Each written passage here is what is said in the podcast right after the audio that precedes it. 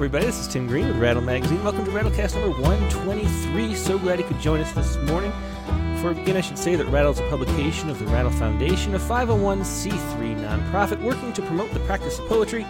We've been in continuous publication since 1995 and are unaffiliated with any other organization. We just do this because we love poetry, and I know you do too, which is why you're spending your Sunday here with us. So please do click the like button and share. Make sure you subscribe, click the bell, all that good stuff because it really helps. So please do click that now. Now, today's guest is Sophia Naz, and she'll be here in about 15 minutes. But before we start with that, we always like to go to Poets Respond first and talk to uh, the poet of the day. And um, today, that poet is Candace M. Kelsey with Whale Sharks and Bell Hooks. So let's give Candace a call right now. Hey, Candace, how you doing? It's Tim with Rattle. Very, very good, Tim. Good to good to talk to you. How are you? I'm doing great. It's great to have you on the show um, to share this poem about Bell Hooks, which is, um, of course, a very important uh, person who passed away this week. And we had a bunch of poems about Bell Hooks um, that were submitted, and I just think that you know poetry is one of the best ways to to remember a person of significance like that who um, you know meant a lot of things to different people, and you get a real sense of um, you know an intimate look into what what a person meant to somebody and sort of understand it better. And so, so can you just explain a little bit about Bell Hook's life and, and what she meant to you? Sure. Well, um, I was introduced to her through her uh, seminal piece, Ain't I a Woman, Um, at really, and it really captured my mind and my heart at a pivotal time in my adolescence. Um, and uh, you know, she's she was so accessible. She was incredibly academic and esoteric, but yet she had a way of reaching through her writing that was so accessible to everyone um, and really kind of democratic, and which was her heart, you know. Um, and that uh, that helped me. Um, it was my introduction to social theory, and you know that we could critique patriarchy, and that um, you know oppression, you know, is real, and there are race, class, gender structures that can be challenged, right? And so that was just eye opening for me and really, I think, changed the direction of, of my life in many, many ways, both personally and professionally. Um, and so um, when she passed, you know, it hit me pretty hard. Um, and I just was moved to to write something as an ode to her. And I remembered that for many, many years I carried in my wallet this quotation that I had gotten from her writing that meant so much to me and reminded me to be strong. And I would carry it around in my wallet all the time.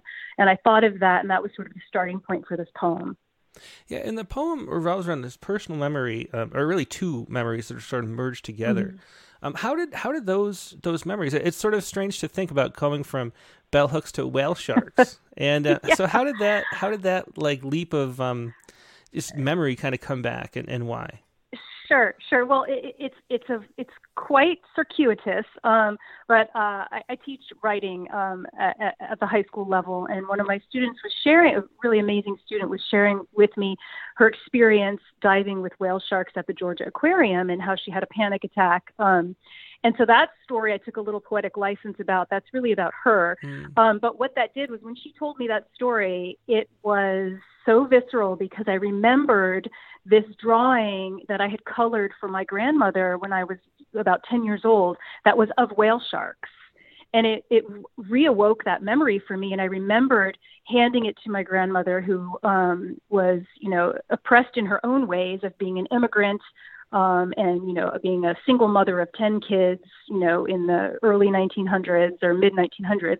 Um, and I connected the two and I thought, wow, how vulnerable to be floating in a in a you know in a aquarium with a whale shark as a young girl. And doesn't that sort of symbolize what all young girls really are going through and especially young girls of color um, and even immigrants um, and that you're so vulnerable. Um, and then this concept of the whale of the drawing that i gave my grandmother and that was such a hurtful thing to have it what felt like rejected at the time. But then you know one of bell hook's you know greatest theses I think that we remember for her for is that we don't dismantle um, systemic, you know, race, class, gender oppression um, by using the same methods they use, but by love. Mm-hmm. And so I just really thought of the, you know, the whale shark's ability to, you know, give birth to 300 pups at a time, and it's it's like, you know, that's that's the love that we should be putting out, um, and the love for ourselves.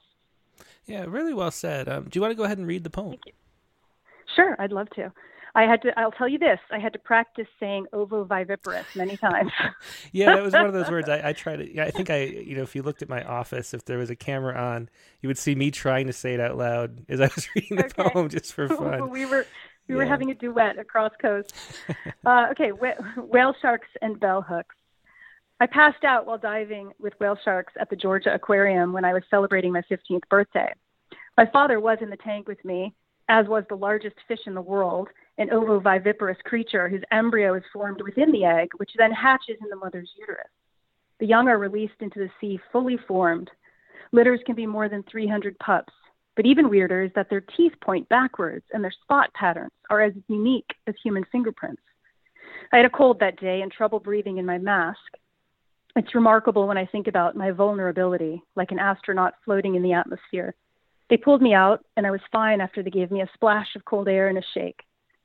I remembered my grandmother in Scranton, who barely spoke English, and stood in her kitchen for hours rolling cabbage while I sat in the back seat of a woody station wagon, coloring my best picture to give her, my grandmother, who had barely spoken to me for the 10 short years of my life.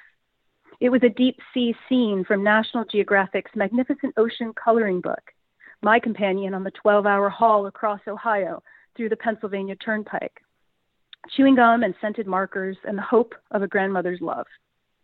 When we moved to her backyard to sit under the clothesline, I braved the walk toward Grandma Baelish, picture in hand. She looked at it and nodded, then handed it back to me. I remember wanting to swim like a whale shark deep into the temperate waters and away from this humiliation. Today I read a post on Twitter about a grandmother who gave her grandchildren all the pictures they had made her. She had them in garbage bags, one for each child. The overwhelming response was warmth and awe that this grandmother had kept the artwork so long and returned it out of love. I wept. In a way, my mother has handed me garbage bags of the stuff she kept over the years. I have stored them in my body. A hatred for my thighs and belly, disgust for my arms, the need for male attention. Women like Bell Hooks helped me take out that trash. I carried a slip of paper in my wallet the past 25 years. If any female feels she needs anything beyond herself to legitimate and validate her existence, she is already giving away her power to be self defining, her agency. These are the words Bell Hooks gave me and a generation of women tired of giving ourselves to people who looked, nodded, and handed us back. A young girl's heart is an ovoviviparous creature. It gives and it gives endless litters of love until it realizes the embryos hatch inside itself. Yeah, thanks so much for sharing that. Just a wonderful poem and, in tribute to Bell Hooks. And that line, um, uh, women like Bell Hooks help me take out the trash. Is such a great, memorable yeah. way to put it. Um, so I really thanks, appreciate that, Tim. Yeah, thanks so much for, for joining us today and for sharing this uh, this poem. Absolutely, thank you so much. Yep. Bye. Bye bye. And that was Candace Kelsey with Whale Sharks and Bell Hooks. And um, we have a, a, bonus poem this week too. Um, and this, you know, I um, I keep telling myself that we're we're sort of done with coronavirus poems, and even especially poems with the title of "In the Time of Coronavirus," but it just never ends. and um, and so this poem came in from um, Jean L. Creeling, and um, it just it just captures this sort of surreal nature. I thought of um, the way this pandemic never seems to end. And this is going to be Tuesday's poem. I'll read um, read the note here first. Um, this is Jean L. Creeling. The surreal quality of pandemic life strains the brain, and recent news of spikes in infections and deaths has exacerbated the stress. While I'm grateful that COVID 19 has not affected me or my loved ones in any dire physical way, I suspect I'm not the only one who feels as if I'm living in some alien universe, some unimaginably difficult world from which I cannot escape, where time, among other things, doesn't function properly. Um, so there's the note for this poem, and here is uh, Jean L. Creeling reading it. Time in the time of coronavirus. With half our faces covered and six feet from most other sources of body heat, we navigate new normal in our own germ fearing bubbles, freakishly alone or feigning human contact via screen as months of tragedy make dread routine. Our past and future both grow vague. The counting of days confounds us, as the death toll, mounting obscenely, renders numbers both abstruse and cruel, and new variants reduce the quantity of breaths we each might take. Good morning, Kim. How many years we each might get to make a life, a home, a work of art, a dent in our to do lists. We cannot invent a kindly clock, and it's not a surprise when time turns blurry. It both creeps and flies. It twists into unmeasured shapes. It flouts the laws of physics and threatens redoubts of certainty and order. Has it been six months, a year, or two since you were in a restaurant, a plane, a concert hall? since you shook someone's hand? Can you recall when you began to forego pedicures? Like sci fi movies, this weird life obscures the clock, the calendar, reality itself. And though we are apparently the stars of this film, we're oblivious. The ending certainly unknown to us. The plot a murky, convoluted mess. The running time is anybody's guess. And that was uh, the the Tuesday Poets Respond poem in the time uh, in the t- or time in the time of coronavirus by Jean L. Creeling, and uh, that ending is just just wonderful. Um, uh, the plot a murky, convoluted mess. The running time is anybody's guess. Um, how how true is that? So uh, thanks for sharing that. That'll be Tuesday's poem coming up, a little preview of it here. And now we're going to go to our main guest for today. Um, just to warn you, it might be a little bit of a longer delay than normal because um, um, Sophia's not here right now. But we'll hopefully we'll get in touch with her over the, the break in a second, and we'll be right back um, with Sophia Naz. And um, um, we'll be right back.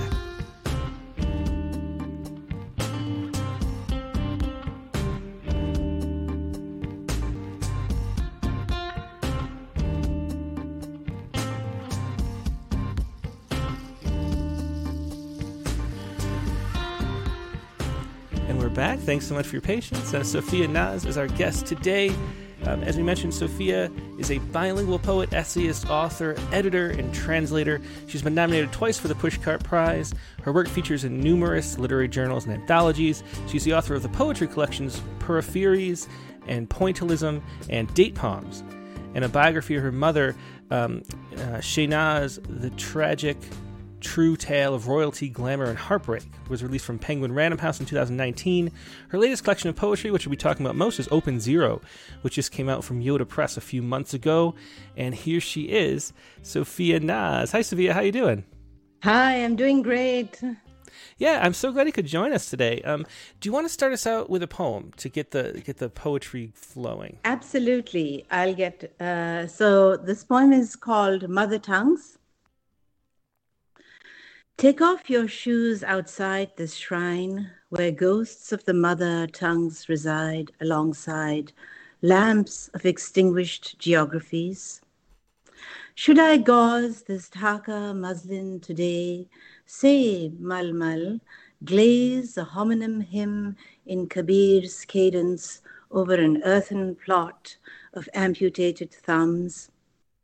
Warp and weft pour from the cleft, mandible as tomb, sanctum sanctorum, womb of wombs, mother tongues ferment. Matryoshka dolls, each within another, mother, grandmother, great grandmother, till the last pod, God embedded seed syllable wails, Ma, mother of memory, heal me, Unmake my prosaic days of bricks, troll boots, malware, endless fishes. Click by click, the dick pics box me in. Anarkali, sentenced to snark alley by that blind emperor autocorrect. The walls, the walls are closing in, transfixed on a selfie stick. Mother of memory, Ma, reveal me a heaving loom, the greater grit buried in these lines. Electrify a thousand-fold suns in the mouth of every silence. Yeah, there's a beautiful poem that was Mother Tongues um, from Open Zero, um, your most recent book. And um, and so the book is about um, that that concept of open zero um, comes from having been through one of the biggest fires in American history um, in, uh, 2017 um, in Glen Ellen, where you are, you know, where you lived then and live now, was um, most of the town was burned down. Um, do you want to? And then and then so the open zero concept is uh, about being left with nothing and what that means, sort of spiritually, I guess, is what's going on in the book. Um, do you want to just explain the situation and, and what happened then in 2017?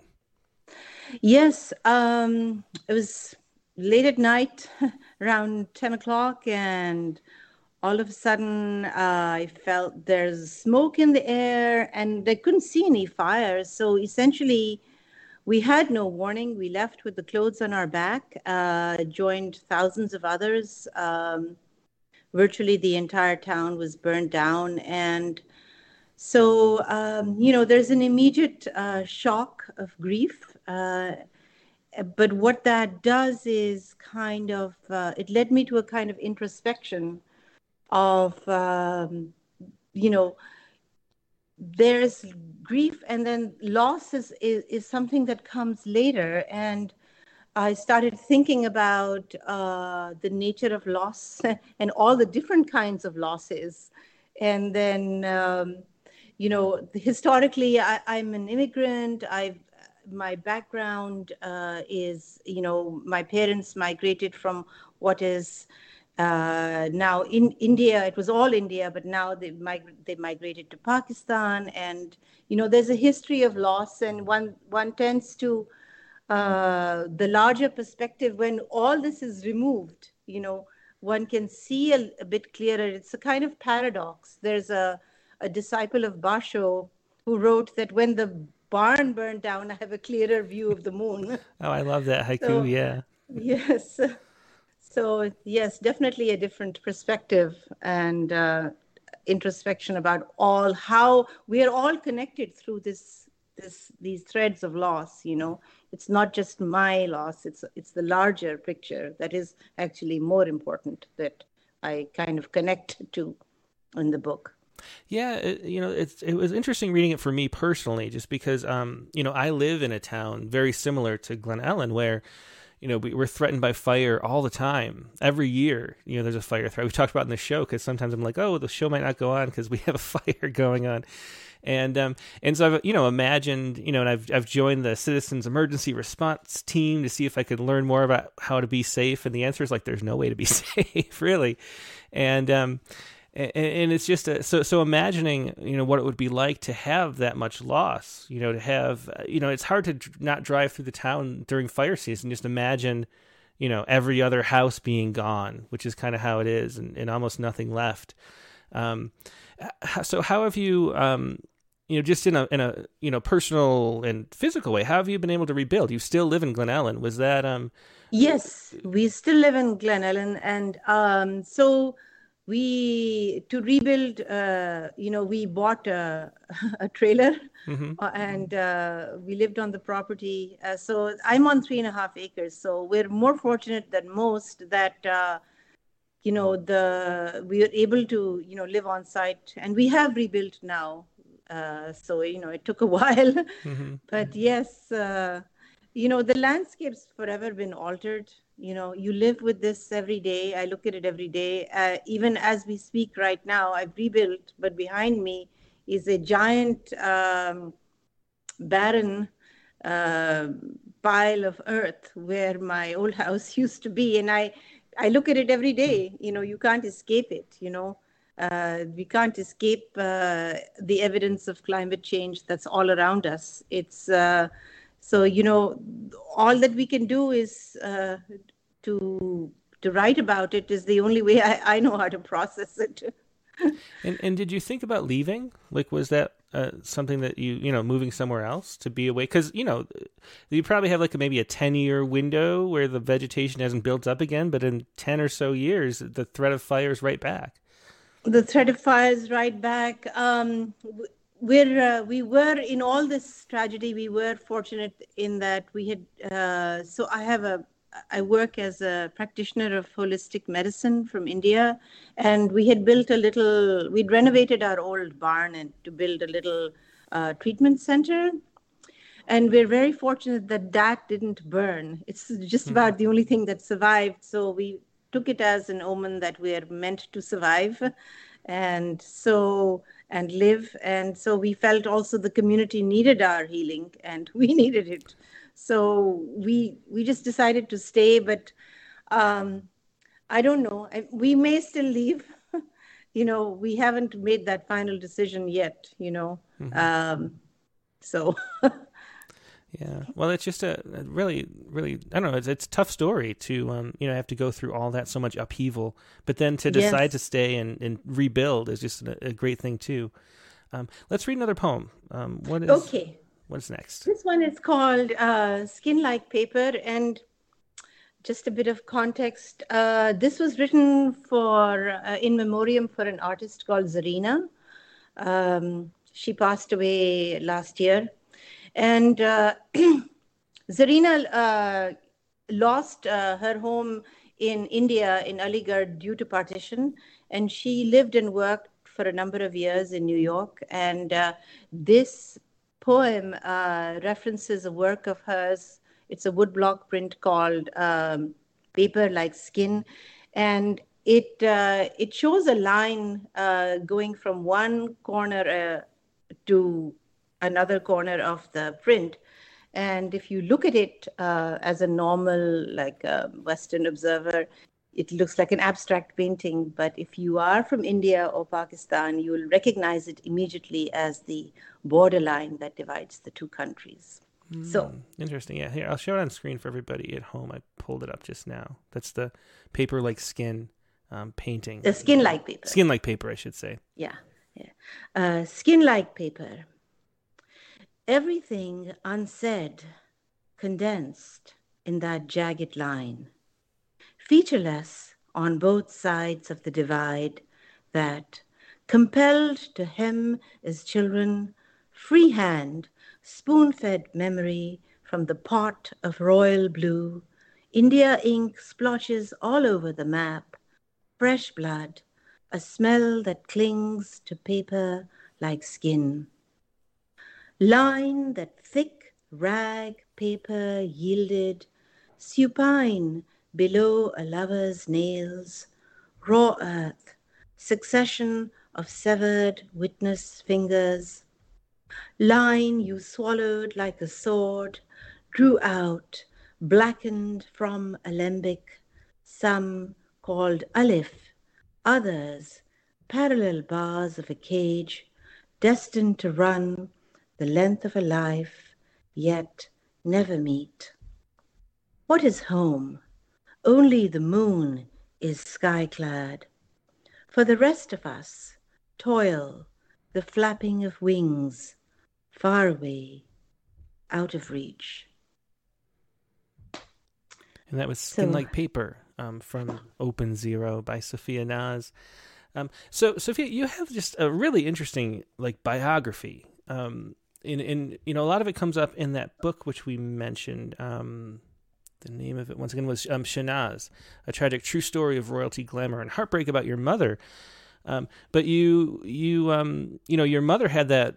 Um, you know, she was in the a royal family in India, and then um, just reading the the, the um, description here of the book, and then she, um, you know, wanted to be more modern and wanted to have an education and get married who she chose and stuff, and so she sort of left that life and became had sort of a glamorous like Bollywood kind of life. Um, and then and then you know, a whole, lot of things happen. So can you just explain a little bit about your your life background and um, ah. and how that relates to becoming a poet too? Is what we're always interested in. Oh, my mother. Um, actually, she was never. Uh, she was.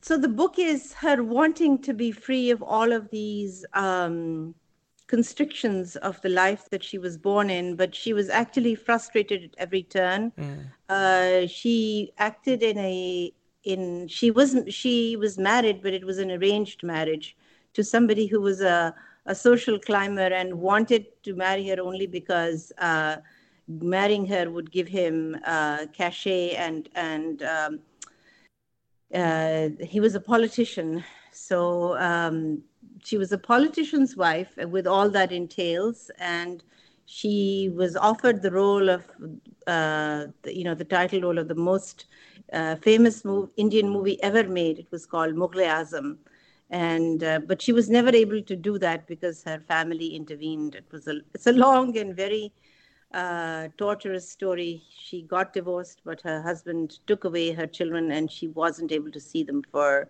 20 plus years. So it was it was horrendous. Um, well, but my um, you know all of this happened before I was born. You know, uh, those are my half sister, my half sister and half brother, whom I didn't grow up with, and uh, fortunately, my mother met and married my father when we they had a lovely uh, happily married life together. But uh, my my uh, I started writing poetry when I was six, and this was brought about by uh, separation from my father. And uh, it's another, it's a second partition that I was kind of witness to, um, or witness to the beginnings of it anyway, uh, which was when Pakistan was split into East Pakistan became Bangladesh in 1971. And my father was a doctor in the army, and he was incarcerated uh, in the province of his birth, actually 29 miles from his hometown. Hmm. Um, it's also one of the poems in the book. It's called Left and Right. I describe the violence that took place um, on the 23rd of March, 1971. This is the 50th year of that happening, by the way. Hmm. So when I was separated from him, uh, there was a huge amount of sadness, and that was actually the trigger when I started writing. Um, there was a tree house. my my brother had built a tree house, uh, well, just a plank in a banyan tree, and uh, that's I used I used to sit there and uh, I started writing. So it was it was uh, again it was like loss you know? Mm-hmm. uh, a loss of proximity to your parent when you're a, a child is a huge thing you know? Yeah so yeah, for sure. Um, well let's read another poem because we have a, a good okay. number of them so let's let's do another. So this one is called aftermath. The calculus that what's beyond the hill must be left at memory's table. A feast not meant to be eaten, but pierced at the precise point which leads smoothly into the needle's nose, hugs the thread snug, so thought, fleshed out, desiccates, but doesn't fall like meat tendering a resignation. The trees are bereft of berries now. You would have paused to pick them grasping at branches just beyond your reach, and knees would bruise, ripe as a summer peach, disappears, leaving only a sunset stain in the corner of sky's wordless mouth. Falls, moist, mist, almost dissipated. Only wisps of stubborn weed cling to the hill sides feathers ostrich brown, akin to you whose head swims in the sand. The drought has dealt you well. You dwell in doubts. The hill still beckons. Almost against your will, you are walking. Woodpeckers on tap to open up the trapdoors. Char as far as the eye can roam sinew of auburn manzanitas, burned and hacked to pieces. Reel after reel, you can't unsee the forest's death. A silent movie plays on.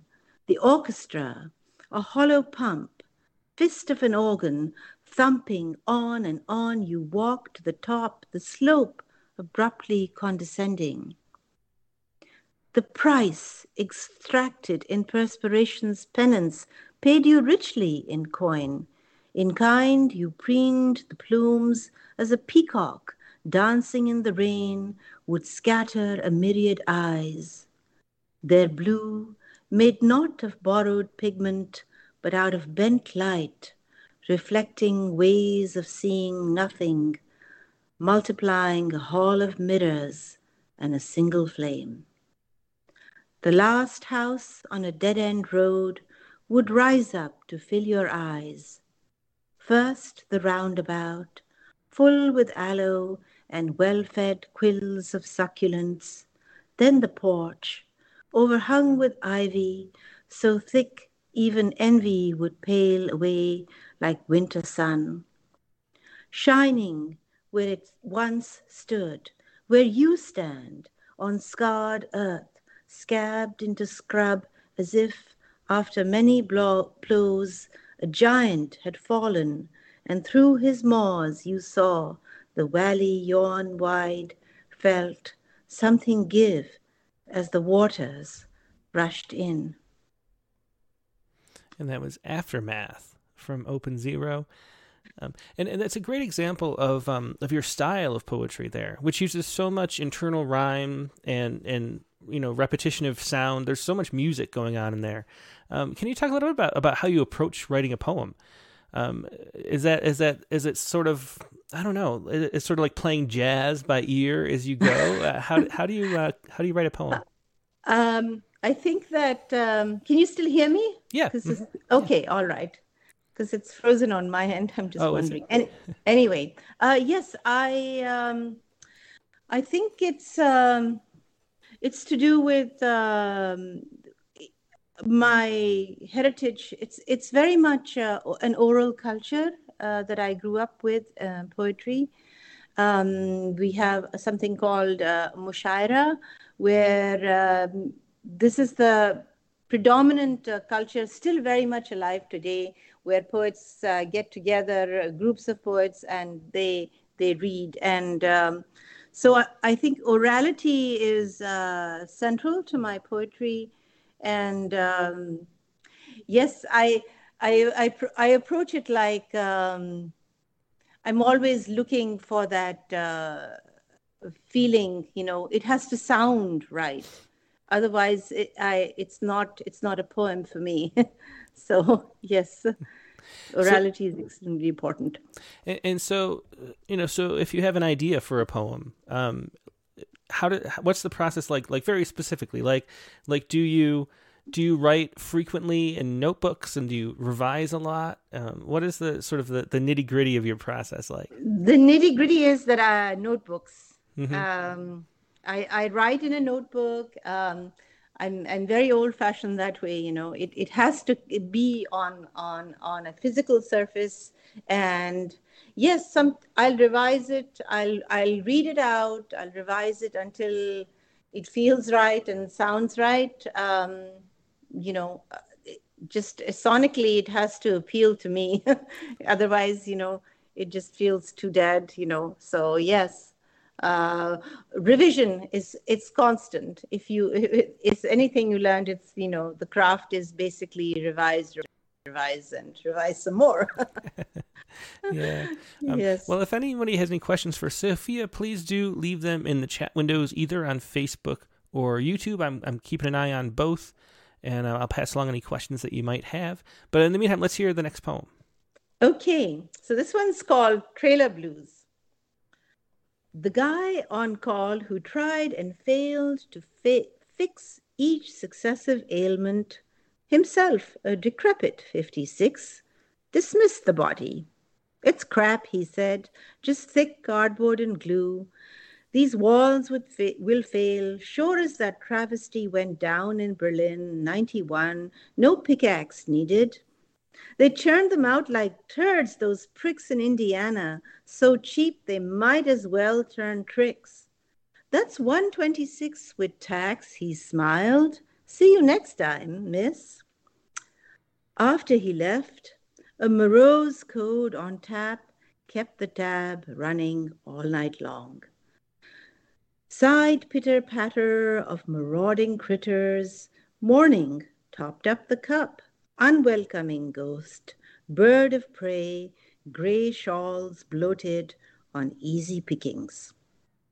All this mill for grist of lineage, yet the gist, absent from the list, a swallow, remains undigested. So that was Trailer Blues. yeah, Trailer Blues from uh, Open Zero. Um, so, so you also um, write poems, I believe, in Urdu, right?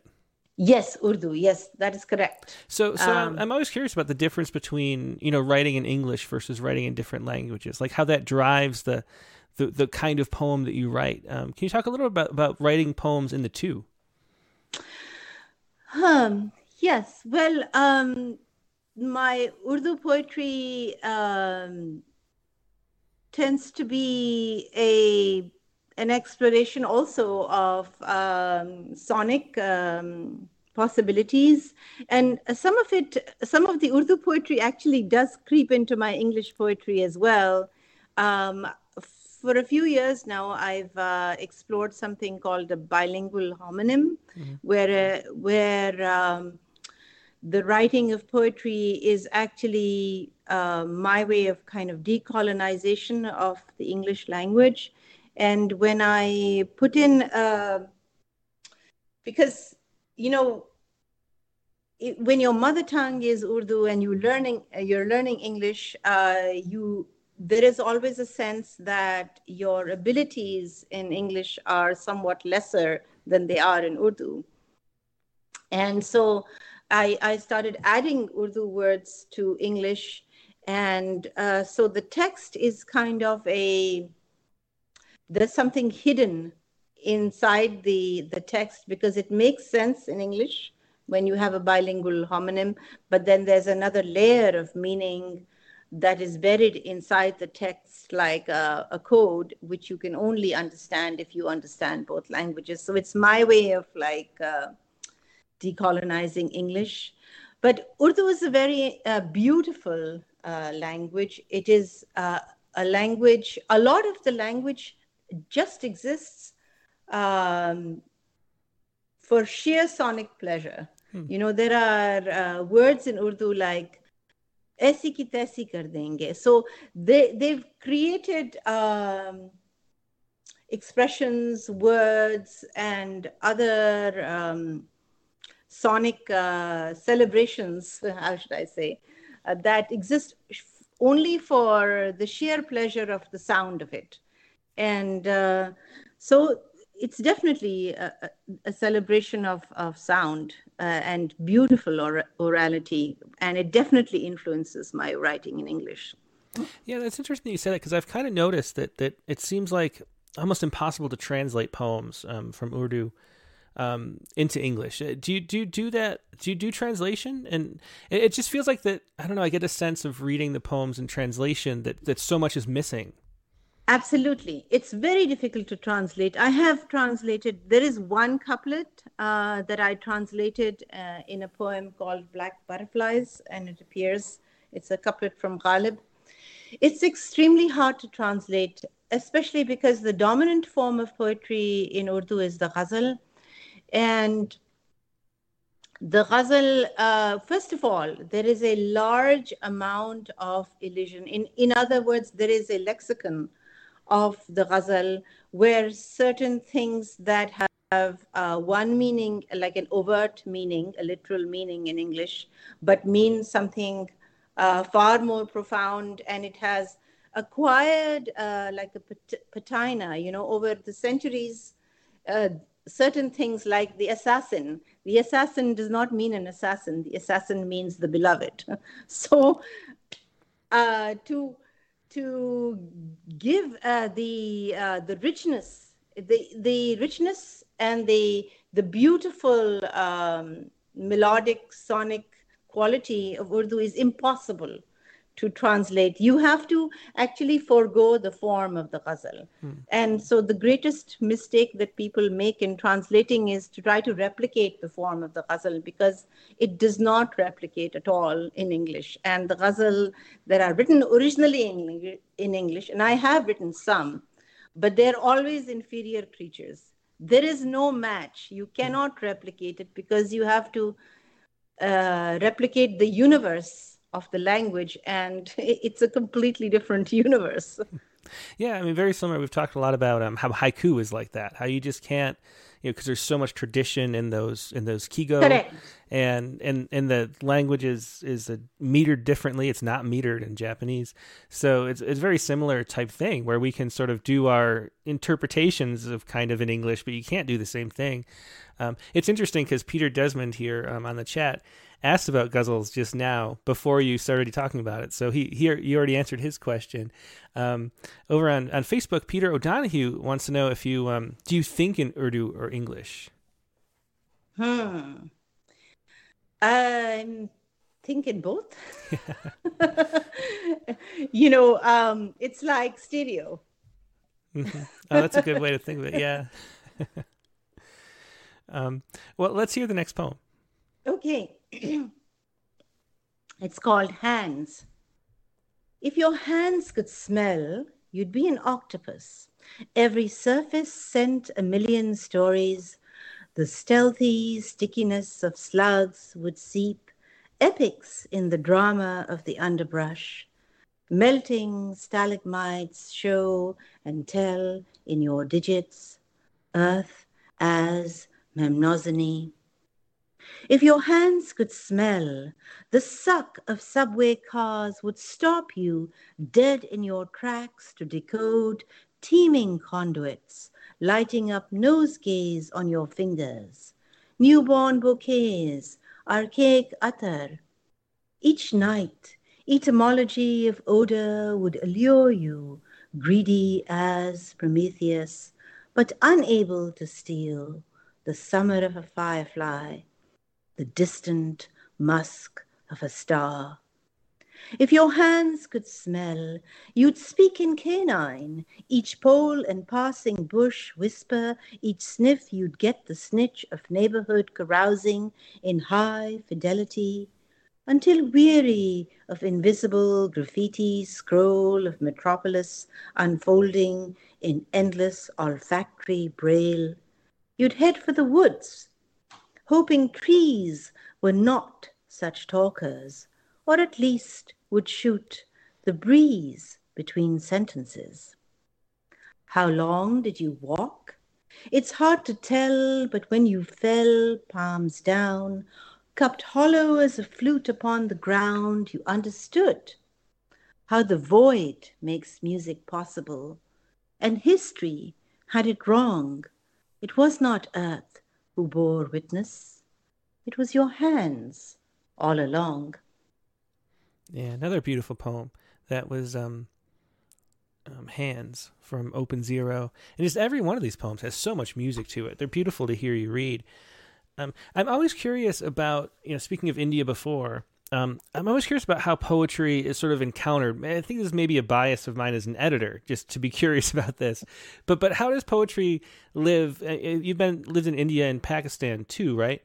Um, right. So so how you know what is like poetry's place within cultural life there? I've I've asked you know several people from India to um, describe that, and and it's always the sense of like it's just such a rich and varied country through different languages and, and regions that it's like different everywhere you go. Um, so I'm just curious, like what your experience of poetry was like growing up. I know some newspapers publish poetry, um, you know, and it's in schools. Like like how much is poetry a part of regular life um, where you live growing up? Well, um, there's two things. There's the poetry uh, in Urdu, which is. Uh, I was extremely fortunate that mm, when I was growing up, uh, poetry in Urdu was an intrinsic part of my uh, life. My both my parents were very much interested in poetry. My mother wrote poetry in Urdu, and um, our ancestral home uh, was in Bhopal and is still there actually. And uh, in the evenings, the entire families uh, would get together and we'd have something called Bait Bazi, which means that uh, you uh, there is a, a, a couplet, a, a ghazal couplet always, and um, you you say the couplet, and the end end of the say it ends in an N, the next person on the opposing team has to start another uh, couplet with the, that ending letter, and so on and so forth. So, and this is all from memory. So it requires you to memorize large amounts of poetry, and it's definitely it seeps into your skin. And I think that uh, you know everywhere you go in India and in Pakistan. Um, definitely poetry is a part of the the fabric of everyday life you find couplets written at the back of you know buses and rickshaws you'll find uh, your cab driver you know will, will might as well you know he he may well recite poetry. It's definitely and of course in urdu there is the the tradition of the mushaira which uh, once used to take place in the court of the king and then after uh, the end of the empire so to speak you know after the end of the mughal empire it it uh, dissipated into um, into the cultural life. And now we still have mushairas and those are mostly in urdu and they have large audiences. Like you know you might have an audience of like you know thousands of people you know? So that is it depends on the language. Urdu has a has its own cultural uh, milieu. And in in uh, english poetry it's a much smaller audience because mm-hmm. uh, it's it tends to be more like a mirror of of the the culture that is existing here. You know, you have small poetry readings. You know, you have some print. Now you have you know the modern kind of uh, uh, festivals. You know mm-hmm. Uh, that uh, it's very much l- like it is in uh, in in the West as far as English poetry is concerned. Yeah, it's so it's so interesting to hear that. It, it sounds kind of like heaven, being you know, for somebody who loves poetry to um, you know have everybody know poems and be able to recite them. Do you feel like is, is there like a sadness to to being in a culture that doesn't appreciate poetry as much now? Well, yes. I mean, there is a sadness, um, and it, it you know, when I left, uh, I came to uh, New York in 1988. So at that point, you know, it wasn't the internet, it, there is no cell phone. It was just definitely being uh, pulled out of one my culture and milieu and being dropped into something quite alien. So there was definitely a, a rupture and a sadness, and uh, I think that sense that sense of you know, being disconnected from this whole stream definitely uh, has permeated my work. It's uh, yes.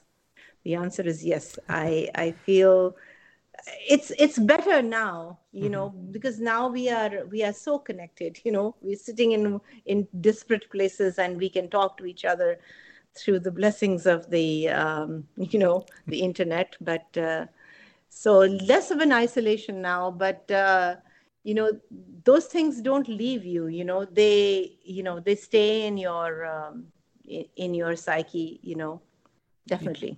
Yeah. Well, um, on the chat windows, people are just loving these poems. So let's um, let's read another one. Um, I think okay. Nakoda is next. Yes, Nakhuda. Nakhuda. Okay. No, it's Nakhuda. Nakhuda means uh, sea captain, or uh, it actually the it's it's in Islamic um, culture, uh, the the maritime culture is is is like a metaphor for your uh, journey through life, and the captain of the ship is like God. So na means now means the ship. Khuda means God. The captain of the ship is like the God of the ship. Anyway, na khuda. One fountain pen. The fountain pen was like him, an extrovert, prone to spilling seas above a sinking breast pocket, heart grown a blue rose.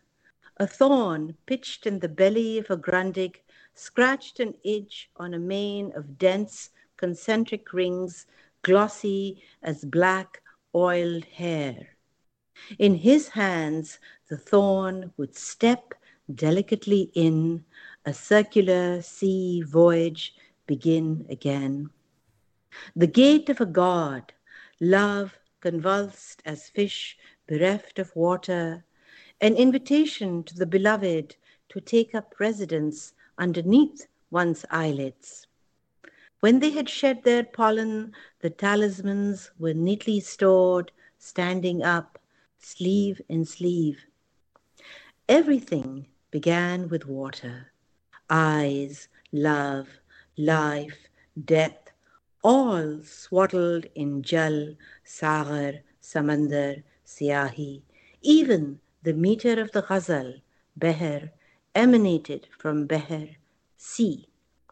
After he was let go, unmoored, a drowning, with your little girl's hand you try to fashion a boat out of scrap paper, chipped teacups, reed placemats, even your own shriveling hands. Nothing floats. 2. Ribbon. No matter what time of the day you touched Remington's body, it was a cold olive green. Yes, quite unequivocally, the machine that made words was male, and the ribbon that fed it female.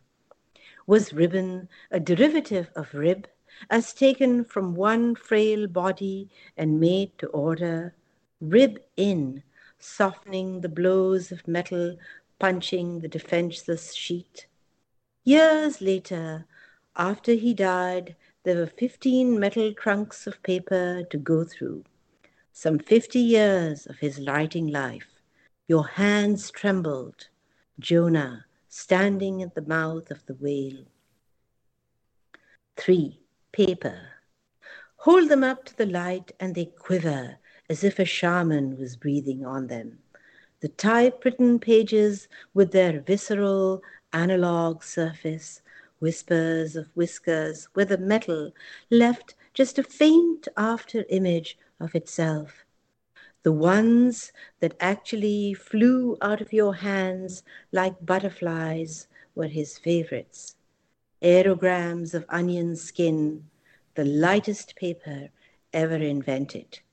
Pale skies where the birds of his hands lay nestled, shriveled, blue roses. Yeah, another beautiful poem um, from Open Zero, and a, a prose poem. Um, how do you? Is there a difference in in approaching a prose poem? Like, when did you know that that was going to be a prose poem, and and what what difference does that make? Sometimes, so this poem is is a tribute to my father, and my father used to write uh, stories so uh, in in a tribute to him, I decided to use the prose poem mm. format rather than poetic format. And of course, you know, the prose poem, the unit is not the line, it's the sentence. And um, I think uh, it's just a subconscious thing. You know, I, I think about him and, and the language shifts uh, to the way that he might have used it. So uh, I'm I'm a great believer that the form should reflect uh, also form rather than just content should reflect what you're trying to say. So yes, um, I think uh, it does. You know, it does uh, it develop differently in me. I, I, I think about a sentence and I think uh, it's almost like constructing the poem uh, sentence by sentence. Each each sentence should have its its complete rhythm, and then you write the next one. So quite different than. Uh, yeah, that's interesting. I haven't really heard it put that way. The, the, the, the, sentence by sentence, as if it would, were a line. That's a really interesting way to put it. Um, let's keep poems coming. Uh, the next is Wish Fulfilling Tree. Yes. Wish Fulfilling Tree. I dreamed a tree at river's edge, grand mother lode of shade, and I, a refugee, leafing through promise of a green country. Sueño, subtle pollen's kiss, entwined on limb, fragrant thigh, and I, my lover's creeper, yet reverie succumbs, unable to become wish fulfilling, swelling tree. The fruit of labor pains too much. Death by paper cuts close to bone. I lean on stuff of monsoon swings and songs. Memory, a tree, unrolling stone, lost heartbeats on a vinyl grove. Mother tree, mango breasts, father tree, stern sandal, wooden fore, head under hand, and snake to climb booty. Tree, God framing me, uncapped vault, tree as everything that's me, bursting into bud. What of these trampled flowers? What of the fist sized rose made blood? Tree at crossroads, loggerheads, rushing rapids, no arbol adentro, safe harbor or embankment, sharks on the cards, default, falling seasons, sound, dominoes murmur, waylay the wish fulfilling tree, alone, denuded of drapes like Draupadi would be, were she not wrapped in smug paternal. Azad Darachte Hind, what a sham, what a shame! Since when has a tree been free? Stripped down, skeletal, sentinel, keeping vigil, beckoning butterflies, summoning immovable doves. Yeah, just beautiful poem. Since when has a tree been free? I love that. Wish fulfilling tree was that poem uh, from Open Zero. Um, I'm I'm really interested in your your work as a holistic um, in holistic medicine.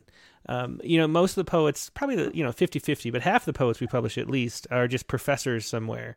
And so having poets that are that are not professors somewhere is always interesting to me. So so what is um you know when you say holistic medicine, what does that entail? And ah. um and and yeah. So I do something called Kaya Kalp, and Kaya uh, Kalp, Kaya means your bodies, uh, body, mind, and and and uh, psyche, and Kalp means something that will transform it. So in other words, it's um, a kind of uh, applied alchemy that will transform you uh, in the inner chemistry of your body in from one state to another, from a a stuck state to a subtle and a dynamic state. And so um, my husband is a 55th generation practitioner of this science from India. Um, and he, um, I learned it from him, and we practice this uh, medicine and therapy together. And so it's like a, uh, there's a session in which there are 11 to 12 therapies, and you go through this whole process uh, through a series of sessions whereby we take the constituent elements. Uh, so it's element based theory. Um, you and the universe are both uh, composed out of the same building blocks. And so when there's an, uh, a disease or a discomfort, we consider it an imbalance of those building blocks or elements. And we use the things that are in the universe that possess the, the qualities that can rectify this imbalance. And we introduce them through various forms, whereas uh, through herbs, through the processes that uh, you go through in the therapy. So, and it's it's a highly, um, how should I say, specialized field of practice within the Indian systems because there's an Indian system called Ayurveda, but this is actually pre Vedic medicine, uh, which comes from the Siddha tradition of India. So there's a whole um, highly evolved and, and um, dynamic practice that I do. yeah, that, that's really interesting to hear. Um, and how, how, does that relate to poetry? Because I've been, I, I, sort of have these like glimmerings thinking about how poetry like is sort of functioning under the surface about how there's sort of hmm. like a universal consciousness and there's like a you know like the individual is the conduit to that and sort of the way that that would be a, restoring an imbalance almost of like thought or something correct it, so so yeah so first of all, I'd like to mention that all of the the the medical texts, all of the texts are all written in poetry. First of all, ah. and then secondly, um, when we when we talk, many many people who come to see us are actually writers um, who want to who are stuck in their creativity and and they come and see us and and uh, have all these sudden flashes because I think that. Um, you know in our lives we're constantly pulled towards the outside our our entire systems are overloaded with the fight flight response and even more so now because we spend so much time on the internet because we're not going out and being in the real world and so um, when when you remove all of the external um, distractions and uh, a lot of this process is getting people through uh, the how should I say, purification and nurturing of the senses to to become uh, aware of what's going on inside them. And uh, one of the main re- ways we do it is actually through the breath, because uh, our breath is in both a voluntary system and an involuntary system. In other words, you're breathing even though you're not aware of it. But if you bring consciousness to your breath, it's a way of bringing you in touch with what's going on inside and and that's how you can actually write a poetry that is true to yourself and not just um, some kind of a you know um, imitation of what or, or or what you think it should be because you're you you're not anybody else everyone has their own frequency you know so yeah, that's, that's a great. That's how it relates to poetry. Yeah, yeah, it's a great way to put it too, because especially with you know political poems in particular, which you write around the edges of those political topics, climate change and feminism and things like that, um, to come at it from a from a way that's not you know that's true a true presentation of like the inner self is really difficult to do because a lot of, there's so many sort of messages that are already out there that sort of force their way into poems from the external world um, so it's interesting to hear you say that, and, and and also the way that a poem is the regulation of our breath to start with. Um, so it's sort of like a bridge to that level of consciousness. It's a really fascinating thing to think about. Um, yes, and that's how it relates to orality. Yeah. Breath. Mm-hmm. You know, you can't practice orality without being aware of breath. Yeah, yeah, exactly. So, so do you have any techniques for getting, you know, if you had writer's block or something? Do you ever have writer's block? I don't know. You might be a person that does it, but um, um well, who doesn't have writer's block? No, yeah. no one is is has come on this earth with with absolute perfection flow. Um, but yeah, I think that uh, basically, if you I, I try to make it a habit that uh, I write something every day, even if it's just a sentence. But if if I'm ever blocked, the only way that, that works for me to unblock is just to go for a walk. Mm. you know, walking, um, and you know, science has now proved that you know walking jogs your memory. You're not only jogging the the physical act of planting your feet upon the ground uh, you know. So i think uh, you know poets uh, in essence you know it's a sensory experience you know. So uh, I, I for me anyway i mean somebody might be completely abstract but i think that for a poet poem to have some kind of resonance it, it has to have some connection with the earth with all, everything that's around and with nature. I mean the I think one of the reasons why I'm still here is that I'm even though so much of it has been devastated, it's still there. You know, mm-hmm. the earth is still there. There is a forest. you know, some parts of it are still unburned. So yeah, connecting with uh, something outside yourself, so that it's not like, oh my God, you know, I there is a sense of panic that I'm stuck. Uh-huh. But you know, stop thinking about it. Um, I think we have time for uh, maybe two more poems and one more question. So, do you want to do okay. the, the, second to last poem? Yes, uh, the second to last poem. That would be well, whichever one you want to do. But no, no, I'll do the second to last poem. It was uh, a sort of a shorter one.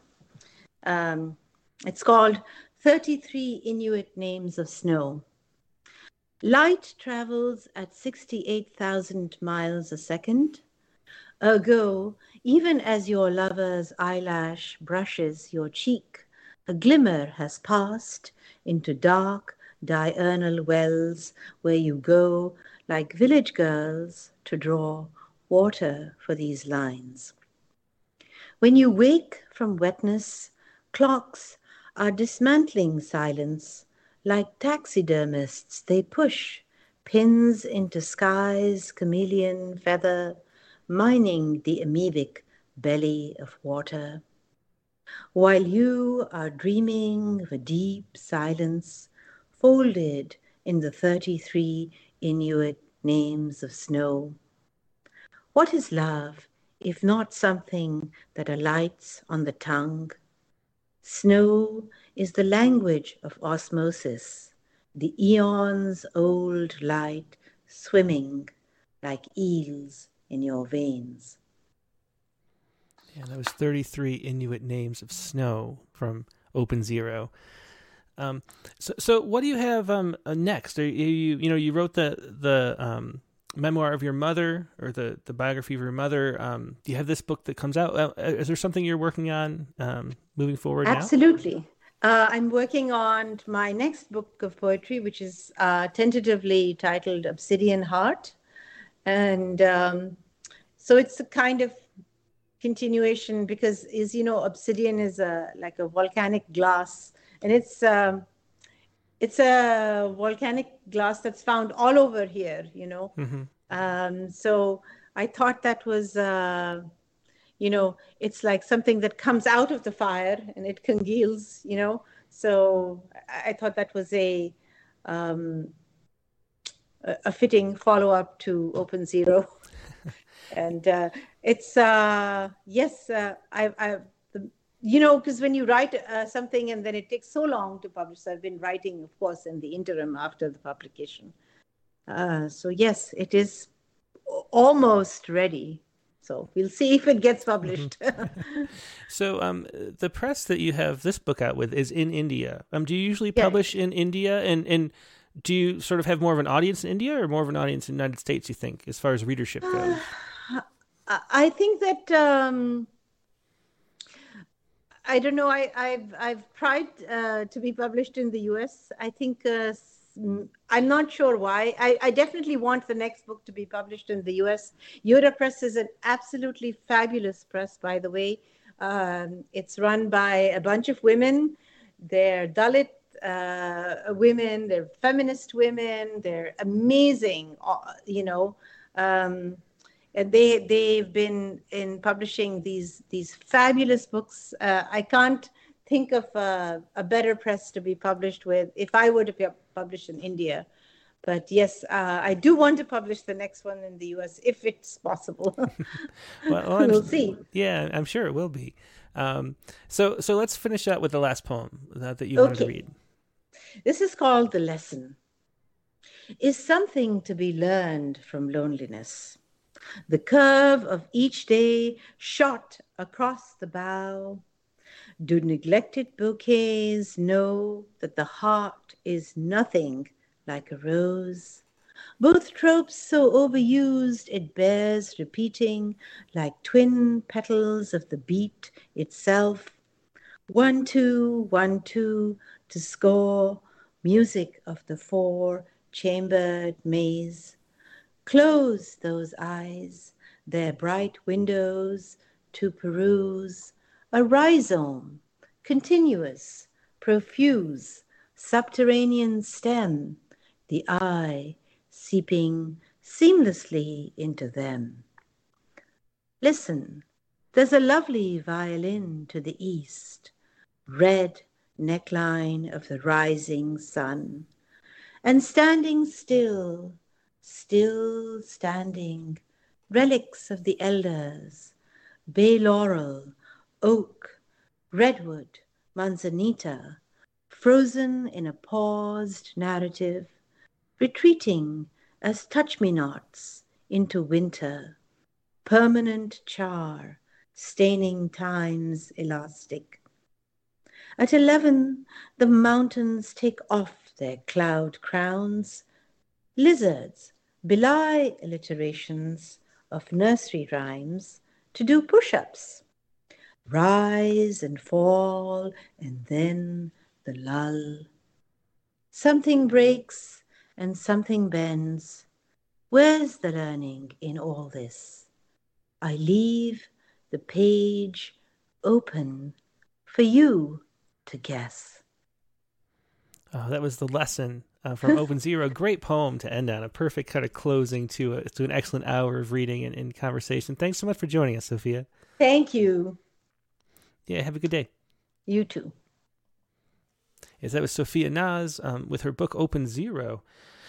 Um, which is available from Yoda Press. You can find more of um, Sophia's work at her website, sophianaz.com. That's S O P H I A N A Z com. So do check that out and buy a copy of um, these and other books, um, especially if you want to, um, you know, learn more about about um, her mother's story.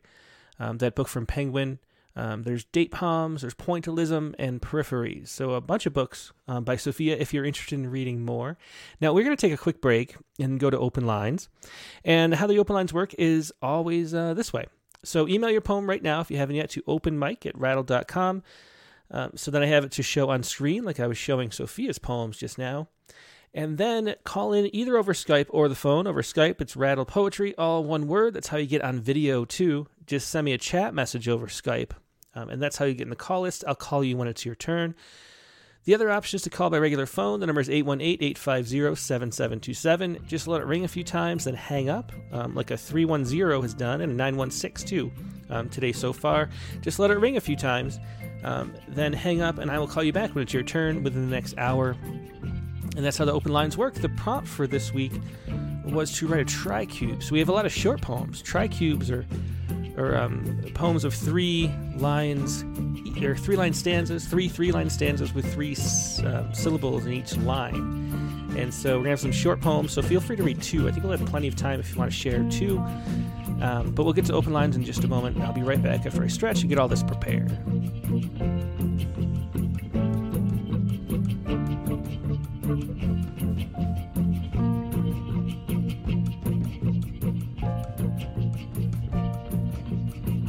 And we're back. Thanks for your patience. Um, now, like I mentioned, the prompt this week was to uh, write a poem. Let me read it word for word what the prompt was. It was to was to write a tricube, um, a form invented by. One second. Okay. Um, write a tricube, a form invented by Philip Larrea that consists of three stanzas made up of three lines where each line contains three syllables. And about 10 minutes before the show, I thought, oh, gosh, I got to do something. So what I did was use um, an old prompt, er, an old prompt poem that I didn't actually read, um, which was remember the prompt was to uh, when the sun goes down at the county fair. So I had this long poem um, that was sort of rhymed and it was going nowhere, and um, so I made it a quick tricube instead, all condensed down. Um, it sort of takes the beginning and the ending and cuts out everything in between um, because maybe that's what the style does. So here's my tricube. This is being there. When the sun goes down at the county fair and all the brightest lights come out, it's almost worth it then being there.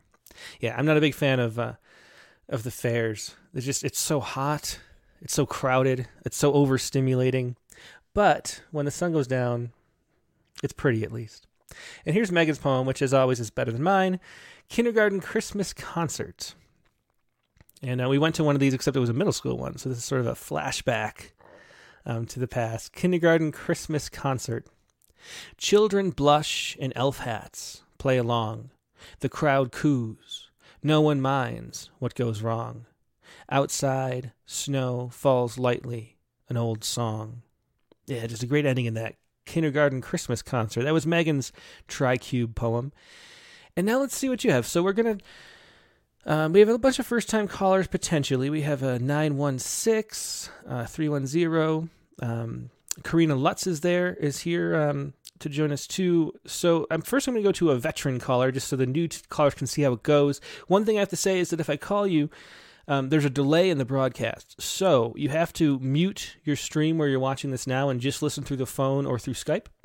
And also um, read your own piece of paper, or you know, off your phone or whatever your, your desktop screen. But you have to read the poem yourself. You can't read it off the stream either because you're not at the same time. Is the uh, it's like a 20 second maybe delay, so you're not at the same time as um, what's on screen, so you can't read off the screen. So anyway, let's call up uh, uh, Richard Westheimer first because he's been later in the show lately. So let's do Richard first, and then we'll do some first time callers, and then we'll get to everybody else as well. We have um, you know, Nivedita, which we'll get to soon because it's getting late in India. Uh, Joseph Nolan, um, Bev, um, Wendell Etherston, Joe Stahl, Spartacus, Guy Chambers, Philip Stern. We got a lot of people here. Ready? Let's call up uh, Richard Westheimer first. Hello, Richard. How you doing today? I'm doing great. It finally stopped raining. I think I'll get outside and do some work. So. Ah, excellent. Yeah. So you got a lot of weather out there, but not snow this time of year.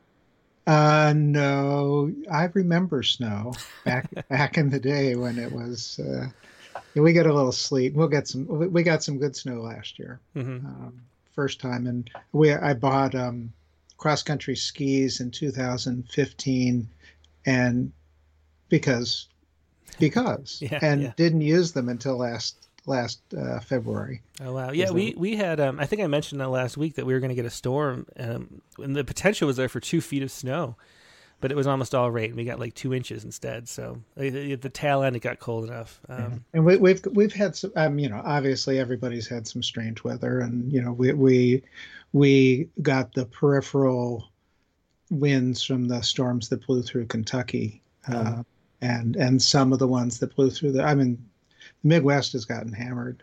Yeah, mm-hmm. the last week or two. So, so so what did you want to share today, Richard? Um, so I'll share. Uh, is there time for two? For yeah, I think there is. I think because they're short poems, so feel free. Okay. So I'll I'll start with my cursed religion, which was a poets respond poem. Okay. Uh, one that my wife said that I should never show to anybody because it paints me to be a really terrible person. well, here you go, showing it to everybody here. right. I mean, you know, what else? But uh, so, and and this this is about the storms in Kentucky, mm-hmm. uh, and um, a sort of confessional about what was the first thought that crossed my mind. Yeah. Okay. When well, I heard yeah. Yeah. Go ahead. My cursed religion. I have it here my cursed religion, uh, and the epigraph from Yuval uh, Noah Harari, who wrote uh, *Sapiens*. Um, there's hardly an activity, a belief, or even an emotion that's not mediated by objects of our own devising. Tornadoes drag their harrowed teeth.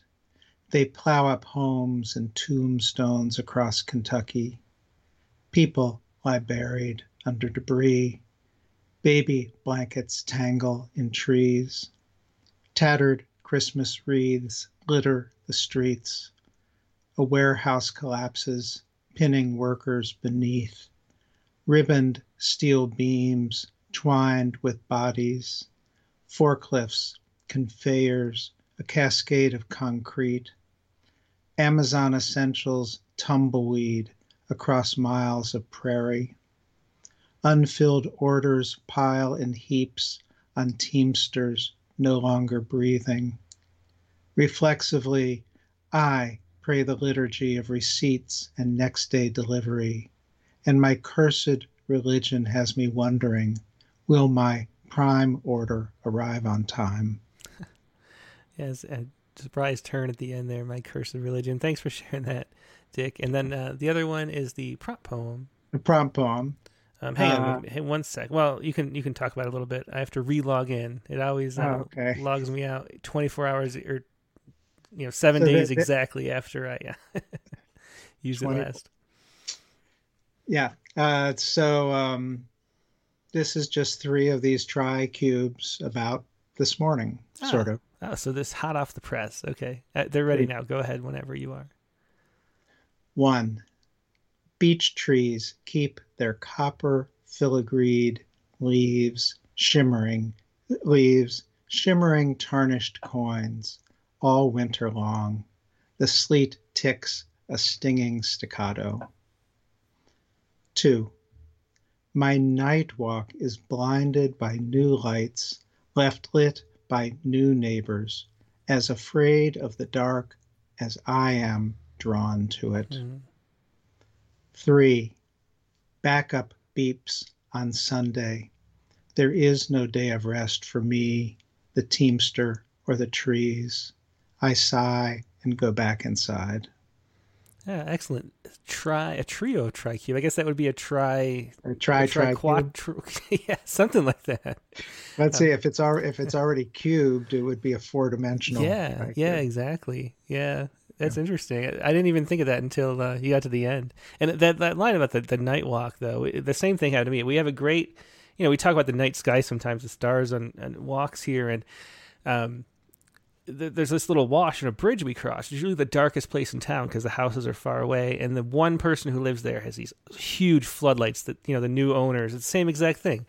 So that yeah. one spot where I would just stand on the middle of the bridge, as far away from everything as possible, is now I could read a book. It's so bright. It's really annoying. Yeah, yeah I, I, I don't, I don't, um, you know, we, we, we have sort of property rights, mm-hmm.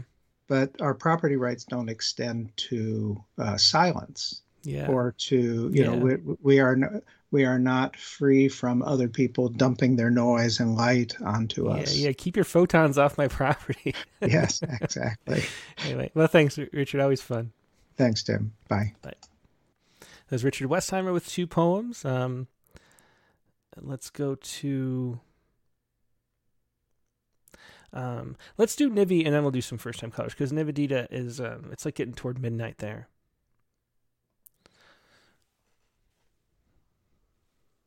Hey, Nivedita, how are you doing today? Hey Tim, I'm doing great, thank you. How about you? I'm doing great. It's a great start today for me, um, and hopefully a great ending to the day for you. Um, I saw an article which I see that you didn't you didn't use. I'm, I'm looking at your poet respond poem right now, and I saw. Did you see the video of um, the the um, bull flipping over a turtle that was stuck on its back?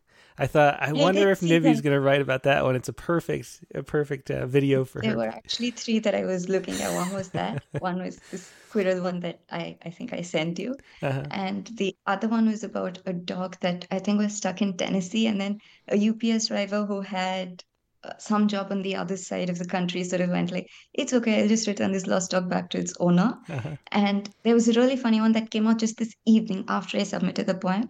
Uh, some a real deer was actually attacking a person's christmas decorations especially the lit up rudolph. Oh, wow. so rudolph was actually having a fight with an actual deer so. But that came out slightly after i sent you the poem so i was like okay never mind yeah, it's a good time of year. Maybe it's because it's the the holiday season that people like want to have more of these stories in the newspapers. But it does seem like this time of year there are a lot of um you know fun videos and little light stories. light-hearted light light-hearted stories. So what is the one uh, that you shared? So it's it happened I think in the UK. It's about this squirrel. So most bird feeders are built so that it's just birds that can get in them. Mm-hmm. This squirrel somehow got into the bird feeder ate its fill and then got stuck in the RSPCA oh, had to be like, called to. Oh, poor guy. Yeah, look at this. He's like, um, this is the the picture here. The poor guy's like Winnie the Pooh in that Winnie the Pooh story. If you're after the honey, with it, exactly. yeah, exactly. so he's stuck. Uh, but they let got him out. Of course, I see that the um, yeah, yeah, the the wire he cutters and things. Fine. Yeah. But do you think he learned his lesson? Most likely not. No, probably not. Probably not. So okay, so let's hear the poem then. Okay, great. A nutty thief. Another day, another bird feeder stalked to feed the poor birds struggling in the cold. But one naughty hoarder crept right in, brash and bold. Ha! What metal grill can keep me out? he mocked. So in he waltzed and stuffed himself silly, till he got so full his belly was the size of a giant cherry. He turned round ready to leave after making merry, but found he could not, as he'd stuffed himself willy nilly. He twisted and turned and tried his best to get out of the free food piled high, which had since turned sour. But alas, he got tired and needed to rest, and that's when someone spotted him as they were walking by. The RSPCA was summoned to free the little, now hefty dude in an attempt to lighten the poor soul's sour mood. And come they did and free the nutty boy. But did he learn his lesson? You bet not, for there he is at the bird feeder of the Roys. That's funny. A nutty thief. Thanks for sharing that. And then you have another one too. Uh, yes. So this one was I'd actually I love the form tricube, and I think that was one of the. I think we had a prompt a while back about create your own poetry form, which was one of the Rattlecast prompts. Ah, and mhm. this tricube was the one that inspired me to create mine, which was called Quattro, and it had four line, uh, four stanzas, two lines each, two two syllables of that sort. So this this is the one that sort of inspired that. Oh, very cool. And this is the um, Trouvaille review. hmm Okay, I have this up too. Okay, great.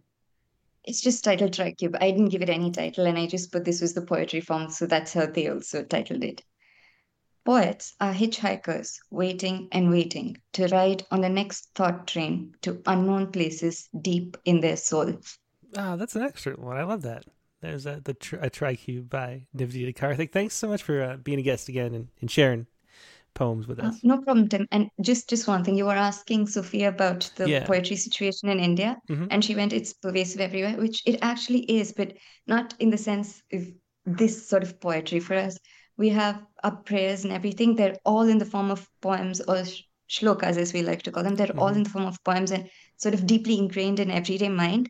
And that is what is the first poetry in India. This is the more contemporary poetry Mhm. is slowly starting to be felt, but those traditional forms of poetry are so ingrained in us that yes, poetry is, as she said, a part of our everyday life. Yeah. Yeah, that's what Tishani Doshi was talking about when I interviewed Mm-hmm. her. Was that that you know you you go all over the place and it's written on the walls literally because it's It's literally there everywhere, like Yeah. the back of tuk-tuks, car windows, like everywhere you go, there's these two-liners, couplets, shairis, they're, they're there everywhere. Like Mhm. you talk to somebody, you you sort of say some of those words or phrases that are part of those poems without even realizing that you are actually speaking in poetry, if, Yeah. if that helps. It's it's become so natural that it's just a part of speech for us. It's it's no longer considered, oh, I'm I'm actually saying poetry. No, I'm I'm just talking. If there's a poem in it, yeah, yeah, there, there's there's always poetry in the way we speak. yeah. Well, unfortunately, I think here in the U.S. we do the same thing with like commercial jingles. You know, like or you know just you know commercials from childhood are just part of the culture, and it was just made to sell somebody you know like a dinosaur or whatever. I think that's coming in here also now because of the pervasiveness of social media and everything. hmm That does happen, but then this poetry is still as much as jingles are a part of our everyday lingo, so are the traditional poetry forms here. So Yeah. yeah, it's it's just we speak poetry here, if that helps. Yeah. Well, that's great to hear, and I'm jealous, but okay. Well, thanks, Nivi. It's always great to talk to you. Thank you, Tim. It was lovely talking to you. Have a great Sunday. Yep. You too. Good night. Thank you. Bye. It was Niv- Nivedita Karthik with two poems.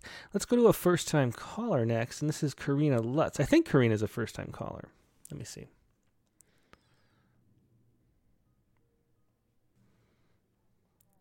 Hey, Karina, I'm so Hi. glad you could join us. Yeah, thank you. Um, if you want to be on video, there's a camera button that you have to click, but if not, that's okay too. Oh, okay. Um, camera button. Got it. There you come. I have no idea what I look like right now. but That's okay. There you go. Yeah, it's there I great to see you. Yeah. Right. Is what I am. Okay, that's all right. I'll, I'll, I'll give a little bit more, make something a little more interesting. There we go. So, where are you calling from? I always like to ask a first time caller. Oh, I'm in uh, Leverett, Massachusetts. Uh huh. And, and what did you write about that you want to share? Um, the twister again. Um, that does not make me look wonderful. Uh, does not put paint me in a great light. So very similar to Dick's, but a, a really different response. hmm Okay. Well, let's let's hear it whenever it's, you're. from, it's from the right uh, readers response or yeah, readers respond. respond. Yeah. hmm Poets respond. Um, uh, you've seen it already. Yeah. Okay. Well, go ahead. I have it on the screen from the email you sent in case there's an update. Yeah. Go ahead. All right. Hello, everybody. Thank you for listening to me. Um, this is uh, called Today's News. One twister left a shredded pile of cars pushed up against a snap building. I'm not looking for people under yet.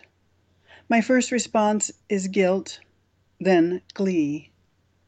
I've driven 300,000 miles in my life, maybe more, and the tornadoes are coming for the cars finally. like the glee I feel when the hurricanes hit the oil refineries, as long as they don't spill into our beloved, angry Gulf, its surface hot and egging the winds on. What is our choice? A hundred dead, a hundred missing, plus or minus. Immeasurable species, immeasurable future beings.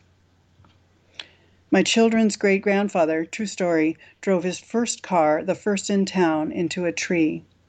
Crumpled, he left it there. In shock, walked home, and never drove again. What Yeah. is in our power? Yeah, sorry for cutting you off there. Um, but that, yeah, great, great poem there, and um, and that was today's news. Um, and yeah, it's just such a. I've been watching a lot of the, you know, the video of survivors describe like you know, diving under a mattress and then the whole house coming down. Just a, a you know, amazing to think about, you know, what people are going through right now. Thanks for sharing that, Karina. Sure. Thank you. Bye. That was Karina Lutz with uh, today's news. And um, let's go next to. Let's do a first time caller here at 407. We'll see who that is. Well, 407 is not picking up. We'll circle back to them later. Let's call up Phil Flip Stern. Usually, um, we've been getting him later in the show. Let's do him a little earlier this time. He's got a TriCube.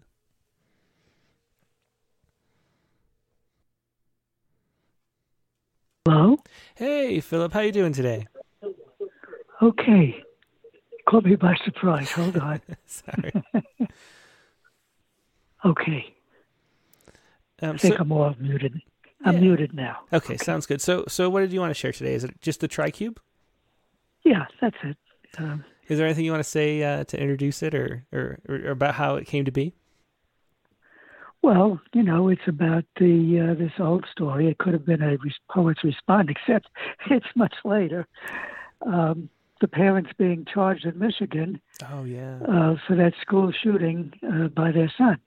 Did they they um yeah because they like were on they sort of were like hiding or something. Did they find them? I, I kind of yes. lost track of that oh, story. Yeah. They did. Yes, Okay. yes, they Yeah. did. They they went to a warehouse in Detroit, and uh, they were tracked down. Mm-hmm. Yeah. and the uh, person who gave them permission, I think, was also, um, well, he, he was cooperative, so I don't think he was being charged. Yeah. Yeah. Hmm. Interesting. Yeah. Well, here we go. This is parental permission. Whenever you're ready. I'm ready. Okay, go ahead. Parental permission. His father took him to the gun shop. His mother tested it out without him. In four days, he would kill four classmates. Yeah, it's it's amazing to think of um, you know, what those they would be feeling, like how much guilt and and I don't know. I mean, all the things you could have done differently. A- Anytime that you're involved in these things, but but to have that much of a role in in making what happened Yeah, happen. yeah, this is- yeah, yikes. This this is shocking. It's absolutely shocking. Yeah, yeah, it You really know. is. No, no sense of responsibility. Hmm. Yeah, yeah. Well, thanks for sharing that, Philip. It's a, a great little poem. Okay, thanks. All right, thank you. Yep. Bye. Bye. Uh, Philip Stern with parental permission. And uh, and let's go to uh, Joy Stahl next.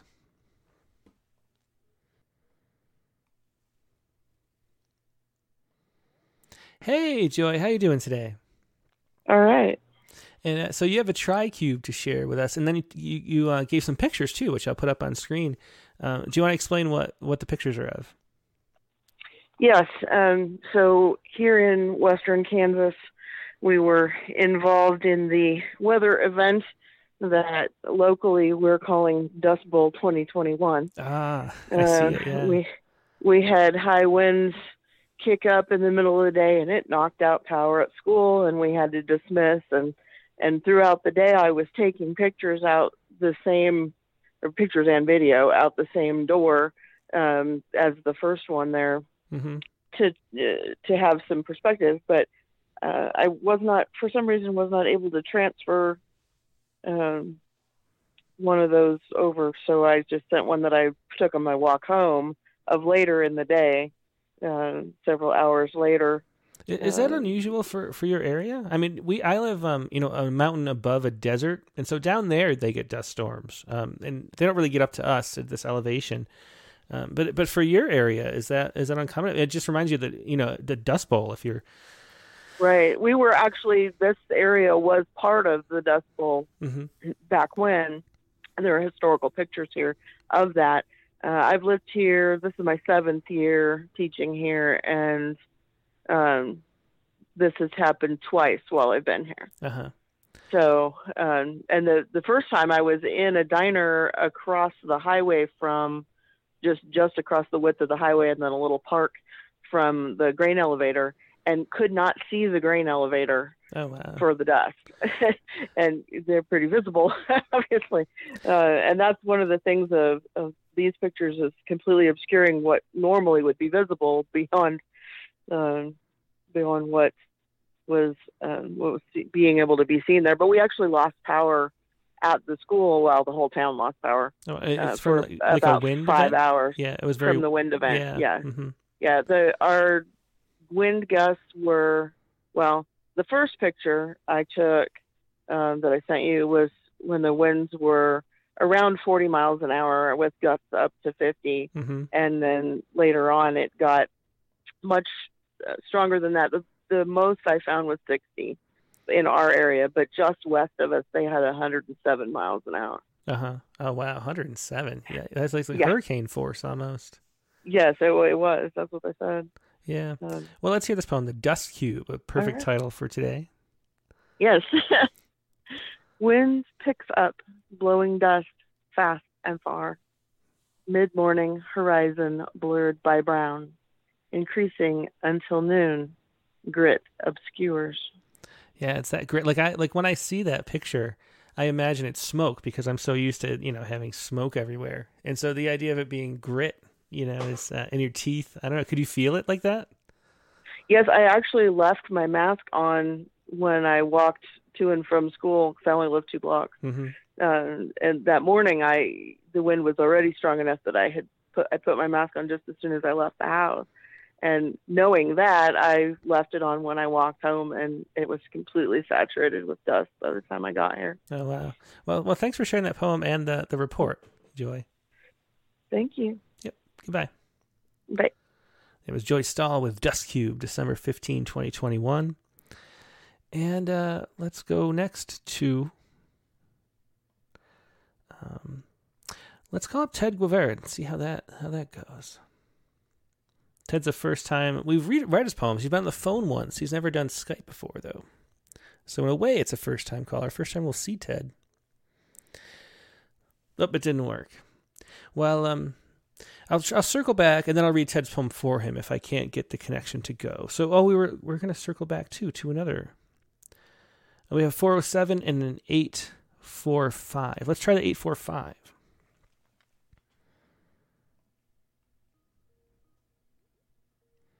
Ah, okay. So the 407 was Carlton Johnson.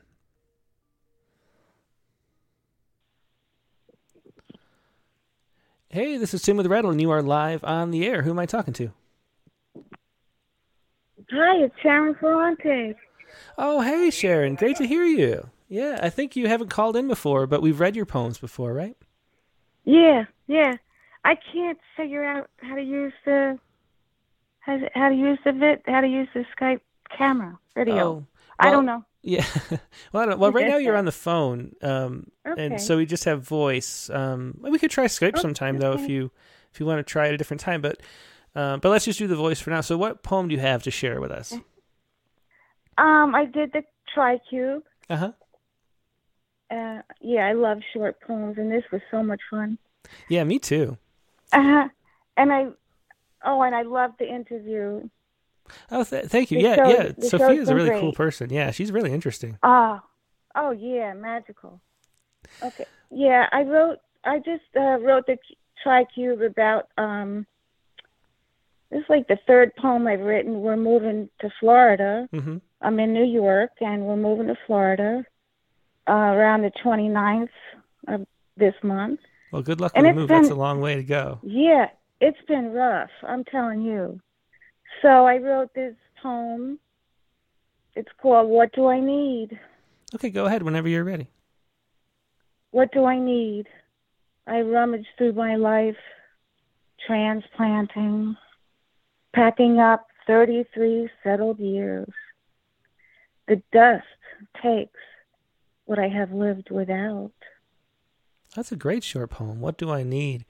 Um, yeah, packing up after 33 mm-hmm. years. Well, good luck with the move and hope it goes well and, and hope to, uh, you can call in again from the new location. Yes, I, I will. I absolutely will. I'll, try, I'll keep trying to Skype and figure it out. yeah, well, if you ever want to just test it out with me sometime, you know, send me a note. We can try it out. Awesome. Okay. Awesome. Yeah. Well, thanks, Thank Sharon. You. Yeah. Talk to you later. Thank Have you. a good move. And a good Thank holiday you. too. Bye. You too. Thank you. It was Sharon Ferrante with "What Do I Need." Here, Ted, Ted tried calling again. So, so um, let's call Ted on the phone. I guess the Skype wasn't working.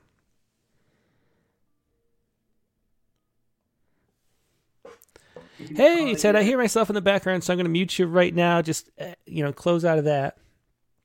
I think it's better now. Okay, great. Yeah. Yeah. Yeah. So, how you doing, Ted? Hey, Tim. Yeah. I'm okay. It's great to great to hear from you. So, um, so what do you have that you wanted to share today? Uh, okay. I had uh, tried you. You. I tried you. Okay, yeah, I have it up. Go ahead whenever you're ready. Is there anything you want to say to introduce it first, though? Well, um, you know, if, if, if a brief poem like this, you know, they tend to aim wide, you Uh-huh. know, Yeah, yeah. which I find, you know. Well, I'll read it. Okay, go ahead. Okay. Three imperfect haikus wanting to be one. There is that to which and go around. The river panics like it's empty.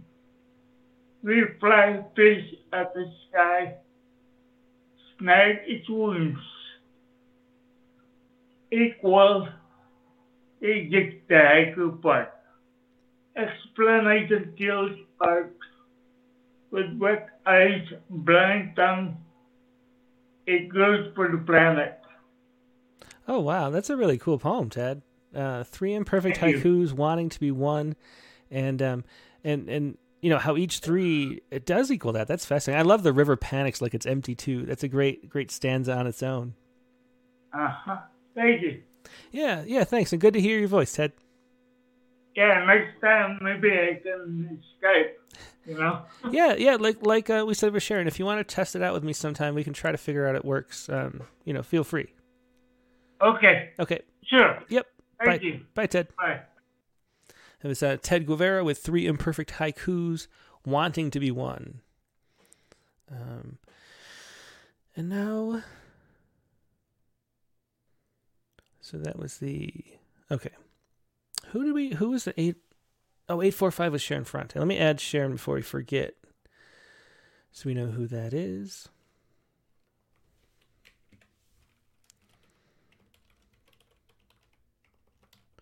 Okay. And then who is left? Let's go to let's try oh 407. Ah, okay. The 407 was um Carlton and, and he'd like me to read.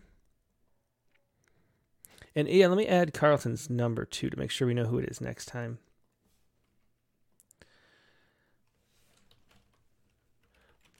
Okay. So this is Carlton Johnson's poem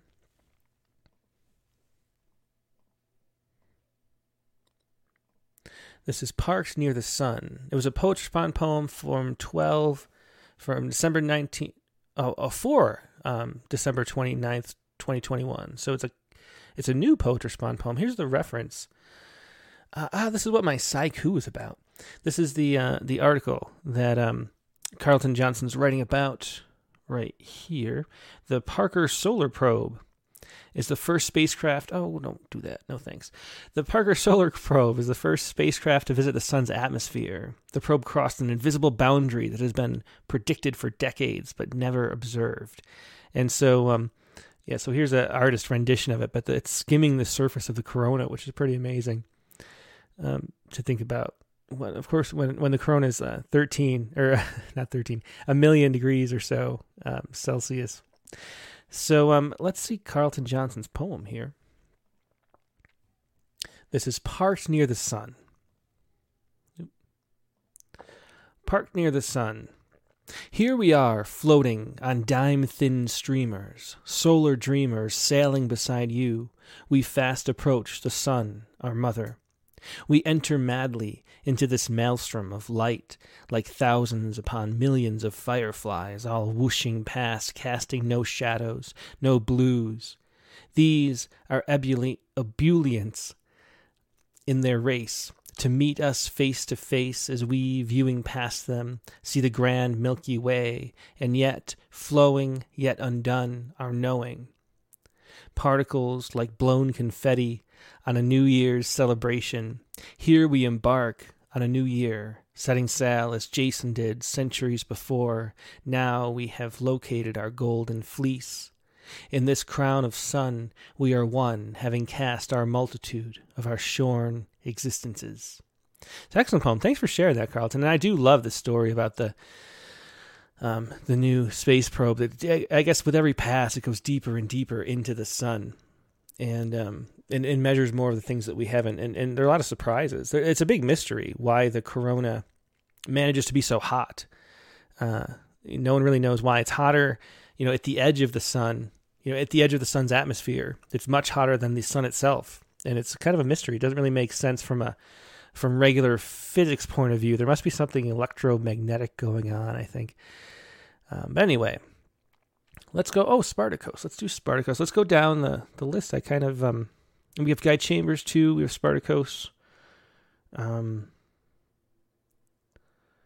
the nine oh nine one six. I wonder who that was. Let's see.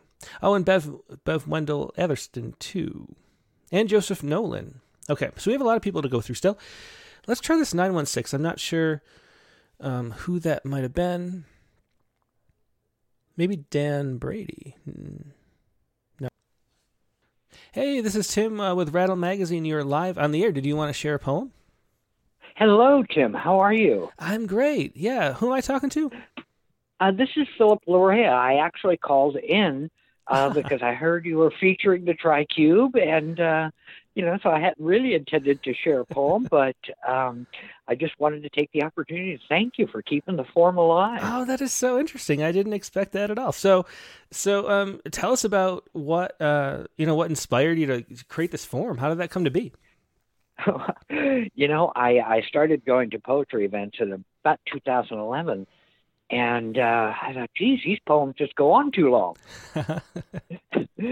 so, uh, you know, I thought, well, I, I'm going to create a short form, and what is perfect is, you know, the number three. Uh-huh. Yeah. But the haiku had already been taken. uh, so I figured three times three times three would be even more perfect. And uh, so that's how I evolved into the three stanzas, three lines per stanza, three syllables per line. Yeah, it's and, a really good uh, length. Yeah uh, you know, it just seemed to have. I went did it at an open mic, and it was um, long enough that you know people got to settle into their seat for a minute, but uh, short enough that it just kind of like, wow, it's done. Thank you. you know? that was really neat. So, so when was this that you you invented the form? Uh, 2011. Uh-huh. Oh, so it's not that old. Okay, very. And I guess it's spreading all over the place because we had um, when um, I don't know if you saw the whole show, but but Nivedita Karthik had a poem, had TriCube published um, that was based on a previous prompt where we, anybody could pick your own form, and um, and she picked the TriCube. So it's been around, and then and then Megan chose it for the prompt uh, this week. So it's really getting out there. Well, that's just you know, um, like I say, I just had to call in uh, Joseph Nolan gave me a heads up on it. I think he was going to ah. be doing the open mic.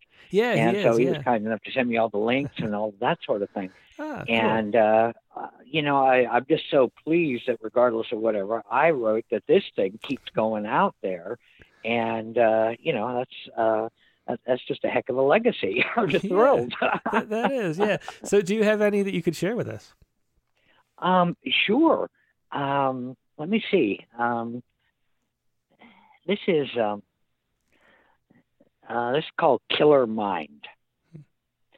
Uh, Killer Mind. profiled ill since third grade. No permits to work here. Go west, gone. Unsexy, sick bastard. We'll fix him. That is cool. Cool to hear the the inventor coming on and sharing one of them. Um, and, and you can hear the, the the three, you know, the way it works there. Do you usually um, cut it off? Do you like to try to cut them off, um, each stanza being its own sentence, or do you like to, to blend across stanzas? Uh, I like uh, to try to make it coherent in the old forms, in the old ways, that a stanza should be a complete thought, that, Mm-hmm. you know, the next stanza leads from that thought. And so I do try to, you know, it's, um, you can end up with just uh, gobbledygook, you know, gibberish. Uh huh. And so the real challenge to writing a tricube is to make it just seem like, uh, you know, seamless to the listener that they're not aware that they're uh, listening to a form. Yeah, yeah. Oh, very cool. And so, yeah, I do, I do try to, I do try to conform to the, uh, you know, the the ways that one should write poetry. Yeah, well, I'm so glad you could call in and, and, and tell us a little bit more about how this form came to be. It was really cool talking to you and a pleasant surprise. I'm I'm really looking forward to catching up with the uh, archive of the link so I can listen to the whole show. Yeah, yeah, well, definitely do. And uh, we've had a couple great ones so far. So um, looking forward to more. Thanks, Philip. Well, thank you so much, Jim. Yep, bye. Bye bye. Yeah, that was uh, Philip Larrea, the inventor of the TriCube, which was the prompt for this week.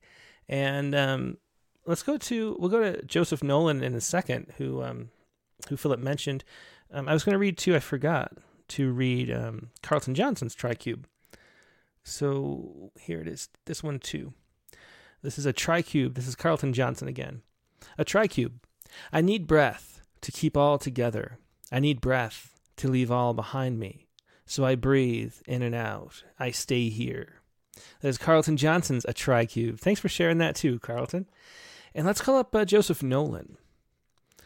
Where did he go? There's Joseph. Hey, Joseph, how you doing today? Good, Tim. How are you?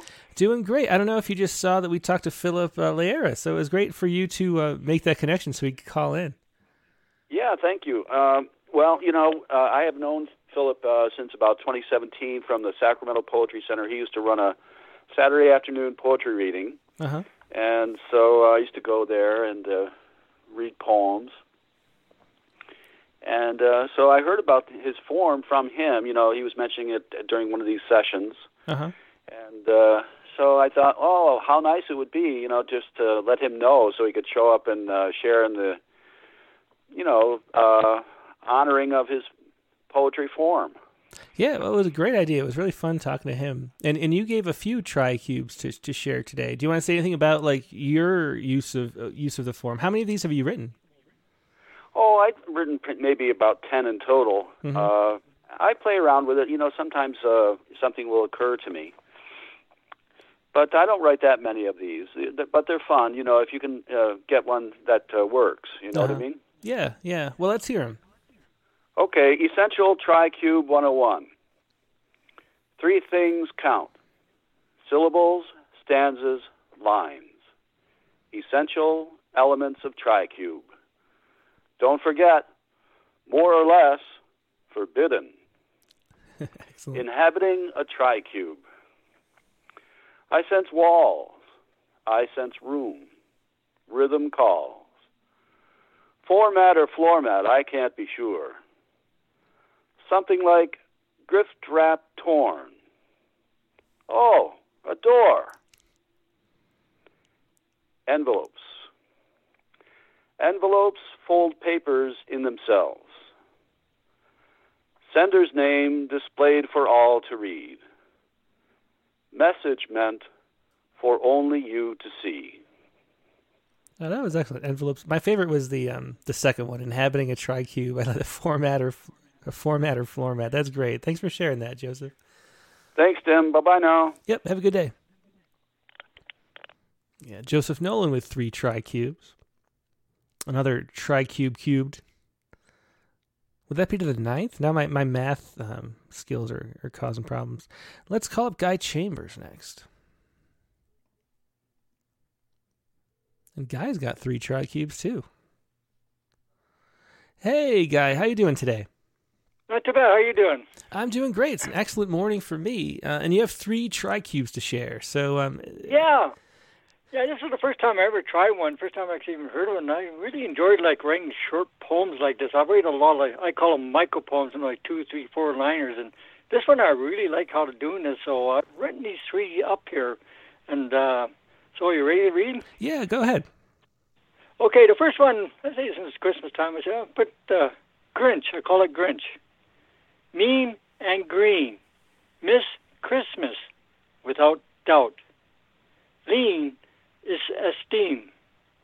Misery, gruff and tough. A true fool, pitiful, rules one's stool. And my next one called Lies. Eyes of lies, a face case, clear with sneer. Fib on lips, breathe through teeth, all tall tales. Trickery, self crafty of one's sly. The last one here is called Song. Sing a song of time long, words so strong. Gleam meaning, beam feelings deep. Keep, oh, sorry, keep and so deep. Drift with gift, dear, sincere, tear to the ears. Thank you. Excellent. Yeah, I love that song at the end. Thanks so much for sharing that, Guy. Okay, thanks a lot. See you later. Bye. Yep, bye. it was Guy Chambers with three TriCubes, another TriCube cube. Hey, Bev, how are you doing today? I think I had it on mute a little bit at the first, so everybody at YouTube. Hi. Sorry about that. I had a had a little cough. Um, so um, yeah, so so Bev, um, what do you have to share with us today? Well, first, thank you so much. Today was just wonderful. Thanks to all the poets who read. Um, there were two news articles, one right after the other, one about the maple syrup shortage in the world, and Canada was responding to it, uh, taking maple syrup out of its national reserves.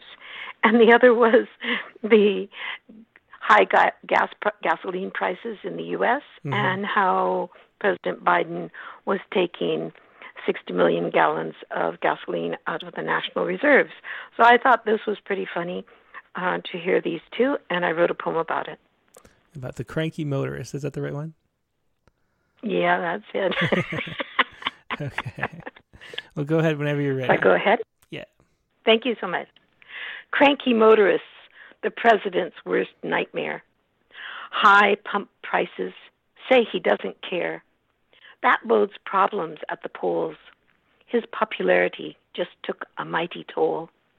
He releases 50 million barrels from oil reserves. Hopeful lowered prices will return the praise he deserves. But the GOP counters it's time to conserve. Saying Biden's lost his political nerve. While next door, Canada's in a big snit because Quebec's weather wasn't fit. They needed warm days with frozen nights to make maple syrup run just right. The huge maple syrup cartel just caved, releasing sweet reserves with half still saved. 50 million gallons for shop sell- shelves, just in time for Santa and his elves. Two linked national emergencies are reverted.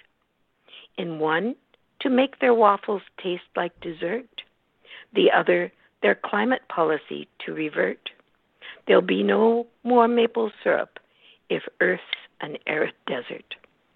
Yeah, great poem. And that's just a funny contrast too between the um, Yes. the, the maple syrup. Yes, I thought it was reserves. quite an Yeah. irony. Yeah, it really is. An irony.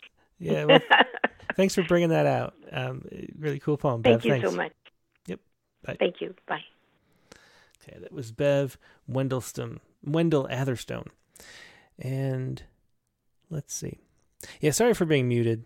I um have a little cough and then I get a sip of my coffee and then by the time I uh, come back I forget that I was was muted. Let's see. See if we have any other poems to read here.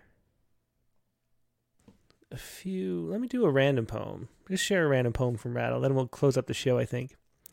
I'll hit the random button here and see what comes up. What do we get? We get Your Fear by Leatha Kendrick. And so this is um, a Poets Respond poem. So we're going back in time to December 23rd. Wow, look at that. That is three years ago to the day almost. This is going to be your, your uh, This Day three years ago poem. And uh, here we go. This this is um, this is the note from Leatha. Uh, like many others, I have distanced myself from the 24 hour news cycle. Last week here in Lexington, Kentucky, reader and writers celebrated Thomas Merton's life uh, with a reading from his works. Merton, who died in 1968, lived in Kentucky at the Abbey of Gethsemani and had many friends among Kentucky writers, including Wendell Berry, one of my teachers and mentors. As I listened to again Merton's clarity about what divides us, I realized he could have been writing about today. As the Vietnam War intensified, Merton saw the opportunities for distortion and manipulation inherent in television reporting. He claimed to have only watched television twice in his life. His words made me ask myself again what do we gain from the 24 hour news cycle? What is it's selling, if not fear, and for whose benefit? Yeah, it's a great question, and you know I don't watch the news as I've said many times, but we don't have um, regular TV here. We have no reception. We have no cable. Um, you know, we have the internet and Netflix and all that stuff, but um, but yeah, it's just no good. The news. So here is uh, "Your Fear" by um, Leatha Kendrick, and um, a, a poem from three years ago, but still relevant right now, of course. Here we go your fear. Now ask yourself, who might it serve that you would grow downhearted? What do you choose to see? What will your seeing make? The news, selected and remade, mirrored, and soon a billion times its weight, weighs on the mind that seeks it out.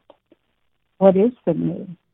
The breath just drawn, the thought not yet enfleshed, the kind word being said, the stars that press unseen overhead. It is the unforeseen upon which Poe said we must calculate most largely. Impossible to separate misery and joy, the living edge of mystery. Time's unfolding dauntless holds you dear the universe has no need of your fear. Yeah, very cool poem to come up randomly. That was uh, um, Your Fear. Great last line. The universe has no need of your fear. Um, Leatha Kendrick with a Poets Respond poem from a couple years ago. Maybe let's do one more. I just like looking at the random poems. I don't, you know, you can just sit here clicking the random button and uh, cool things come up no matter what at rattle.com. Here, this is Nika Cruz, um, an Australian poet who um, I don't think we've had her on for in a while, or uh, in in Rattle in a while. We published her a few times. Um, this is Under the Shadows. Let's do this one. And there, the note. Um, this is an old, or maybe there's no, there's no note for this one. Um, Under the Shadows. Here we go. Nika Cruz. Under the Shadows.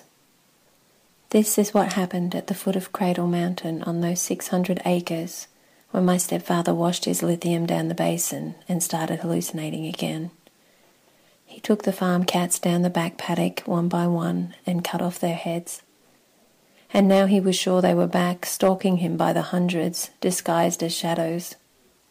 He started hiding in the chicken coop, squished in the corner, his face pressed into the diamond wire. My mother would coax him out with a flashlight. He'd crawl toward the bright beam and follow it limp and drooling to the house. Sometimes he'd fall asleep as soon as she got him to bed. Other times he'd creep out, find my mother chopping vegetables, curl at her feet, and beg that she take the knife to him. Cut me small, he'd plead. I need to be in pieces to escape this. She'd try to get him to the doctor, but when she picked up the phone, he'd lunge at her screaming. And one day he tore the wire from the wall. That night, when he fell into heavy sleep, my mother took thick grey masking tape, wrapped it quietly round and round, taped him to the bed. He didn't stir. She blew him a soft kiss, pulled on her gumboots and greenhouse coat. I'm going for help, she whispered, and headed down the dirt track. She didn't know how long it would take, but she stepped out into the pitch black. Under the shadows, the night creatures rustling, she kept going, flashing the small light in her hand. And that was Nika Cruz uh, with a poem from Rattle number 27, Under the Shadows. And uh, the note wasn't isn't on the um, website because back when we first posted this, we weren't including the notes. So let me read the note. I pulled it up from the actual issue. This is what Nika Cruz says Whatever the experience, no matter the weight, shock, or beauty, I find. Um, I find myself noticing the words around it, or the way it lends itself to some other likeness. Recently, my apartment was robbed and my laptop was stolen. On it, seven years of poetry. Even as I stood aghast in the upturned office, I could hear a first line tapping in the back of my head. The first thing I noticed was Jesus, in his small wood frame lying among debris. Even when I don't feel ready for the poem, I try to stay mindful of being a filter to help the poem come into form and go out into the world where it can belong to someone else. that was Nika Cruz's note um, about why she writes poetry. And let's do one last one. And here is um, for mission number 44. This is um, Rebecca Schumejda, who should, we should have on. She's got a book out recently, actually, that I've, I saw. Um, and here is uh, this poem. This is A Lobster's Home. And here's the note. I'll read the note first this time. Um, Re- Rebecca Schumejda. When he was alive, my father constantly reminded me of how everything can be taken away from you, except your knowledge. And in this economy, that old adage has sustained me. That is her note, and this is a lobster's home, which there's no audio from from Rebecca, so I'll read this uh, to you myself. A lobster's home. On Thanksgiving, everyone brings. My uncle boils the lobsters. We will eat turkey. We will eat in lieu of turkey, claws instead of wings. The women put out crackers and picks, troughs of melted butter, and empty bowls for shells. Even though most of us moved off the island. Everything and every one we love comes from water. My brother worked on a lobster boat with some other men in our family when he was still in high school. Now he is losing his house, deciding whether to make the bank take it from him or simply give it back. I pick every last crevice, even suck the meat from the antennas, and eat the red eggs hiding at the end of my husband's tail as he and my daughter look on in disgust. It's all right, really. I try to convince them in the same tone my brother used when he told me he stopped paying his mortgage. And that is uh, from Rattle number 44, A Lobster's Home by Rebecca Schumejda. All right, and so um, let's do the uh, the saiku to close out the show now. And the saiku was right here. Let's see. Yeah, so as I said, I already mentioned this article. Um, this is based on, I, I use this NASA article. Um, NASA enters the solar atmosphere for the first time, bringing new discoveries. And it talks all about this. What I did, though, I was really curious how does the Parker Solar Probe not melt? That was the thing that I really wanted to look up. And um, it turns out that one thing that I didn't know so the, the corona is, is millions of degrees in temperature. And so it seems like anything metal would melt, right? But but I guess the um, the density of the actual matter there is still so low that, that it doesn't get hit by a lot of particles, even though the particles it does get hit by are millions of degrees Celsius. So what happens is that um, there's very little heat transfer transfer. So even though you know it's a million degrees, the surface of whatever it's hitting might not be that hot, and so they have this big heat shield um, over the in front of the probe, so it's like flying in almost like on a surfboard with a shield to block the um, all the sun's energy that's pouring in, and um, it's kind of you know skimming along the atmosphere, which reminded me of um, skipping stones, and um, one of my only memories, one of the one of the memories of my father, will say. So this is a quick saiku. Um, about that. Where did it go? Here it goes. Fond memory, searching for any stones to skip. fond memory, searching for any stones to skip. That is your Saiku for today, and that is the show for today. So glad you could join us and, and spend uh, part of your Sunday here. We always appreciate it. It's just great having an audience, like I was saying, um, who appreciates it. I appreciate all you so much. I can't tell you how much. Um, and um, I, I just do. It's great to sit around and share poems this way and, um, and, and have you all here with me. So um, the, the Christmas holiday is coming up on Saturday this week, but we will still have a Sunday show. Next week's guest is going to be Jose A. Alcantara, who um, is just a wonderful one. He's a Neil Postman Award winner last year for his poem "Divorce," which is the what we pick for the best metaphor usage um, in a poem every year. Was an extended metaphor. Um, and that poem was reprinted on the Writer's Almanac and all sorts of things. He's sort of a reclusive kind of guy. Um, this is there are only two pictures of him, and, and one of them is just one that he gave us at the time um, when he won the award, which is this photograph here. Um, but he has a book out for the first time, The Bitten World. Um, Jose A. Alcantara. Um, it's out from Tupelo Press. And so we're going to be talking to him next week, Sunday, December 26th. The prompt uh, for next week is going to be. Hang on. The prompt is going to be write a poem about the winter solstice. So there you go, a topical prompt. Write a poem about the winter solstice that's coming up in two or three days. I'm not sure if it's the 21st or 22nd this year. But um, it's a perfect time to write a poem about that. Write a poem about it. You can write it on the winter solstice or after or before, whenever you want. But write a poem about the winter solstice is your prompt for this week. And then once again, your guest is going to be Jose A. Alcantara. And uh, Sunday, December 26th, the regular time, noon Eastern, 9 a.m. Pacific. Hope to see you then. Hope you have a great weekend and a, and a happy holiday if you celebrate the one that's coming up. Uh, we'll talk to you soon. Goodbye.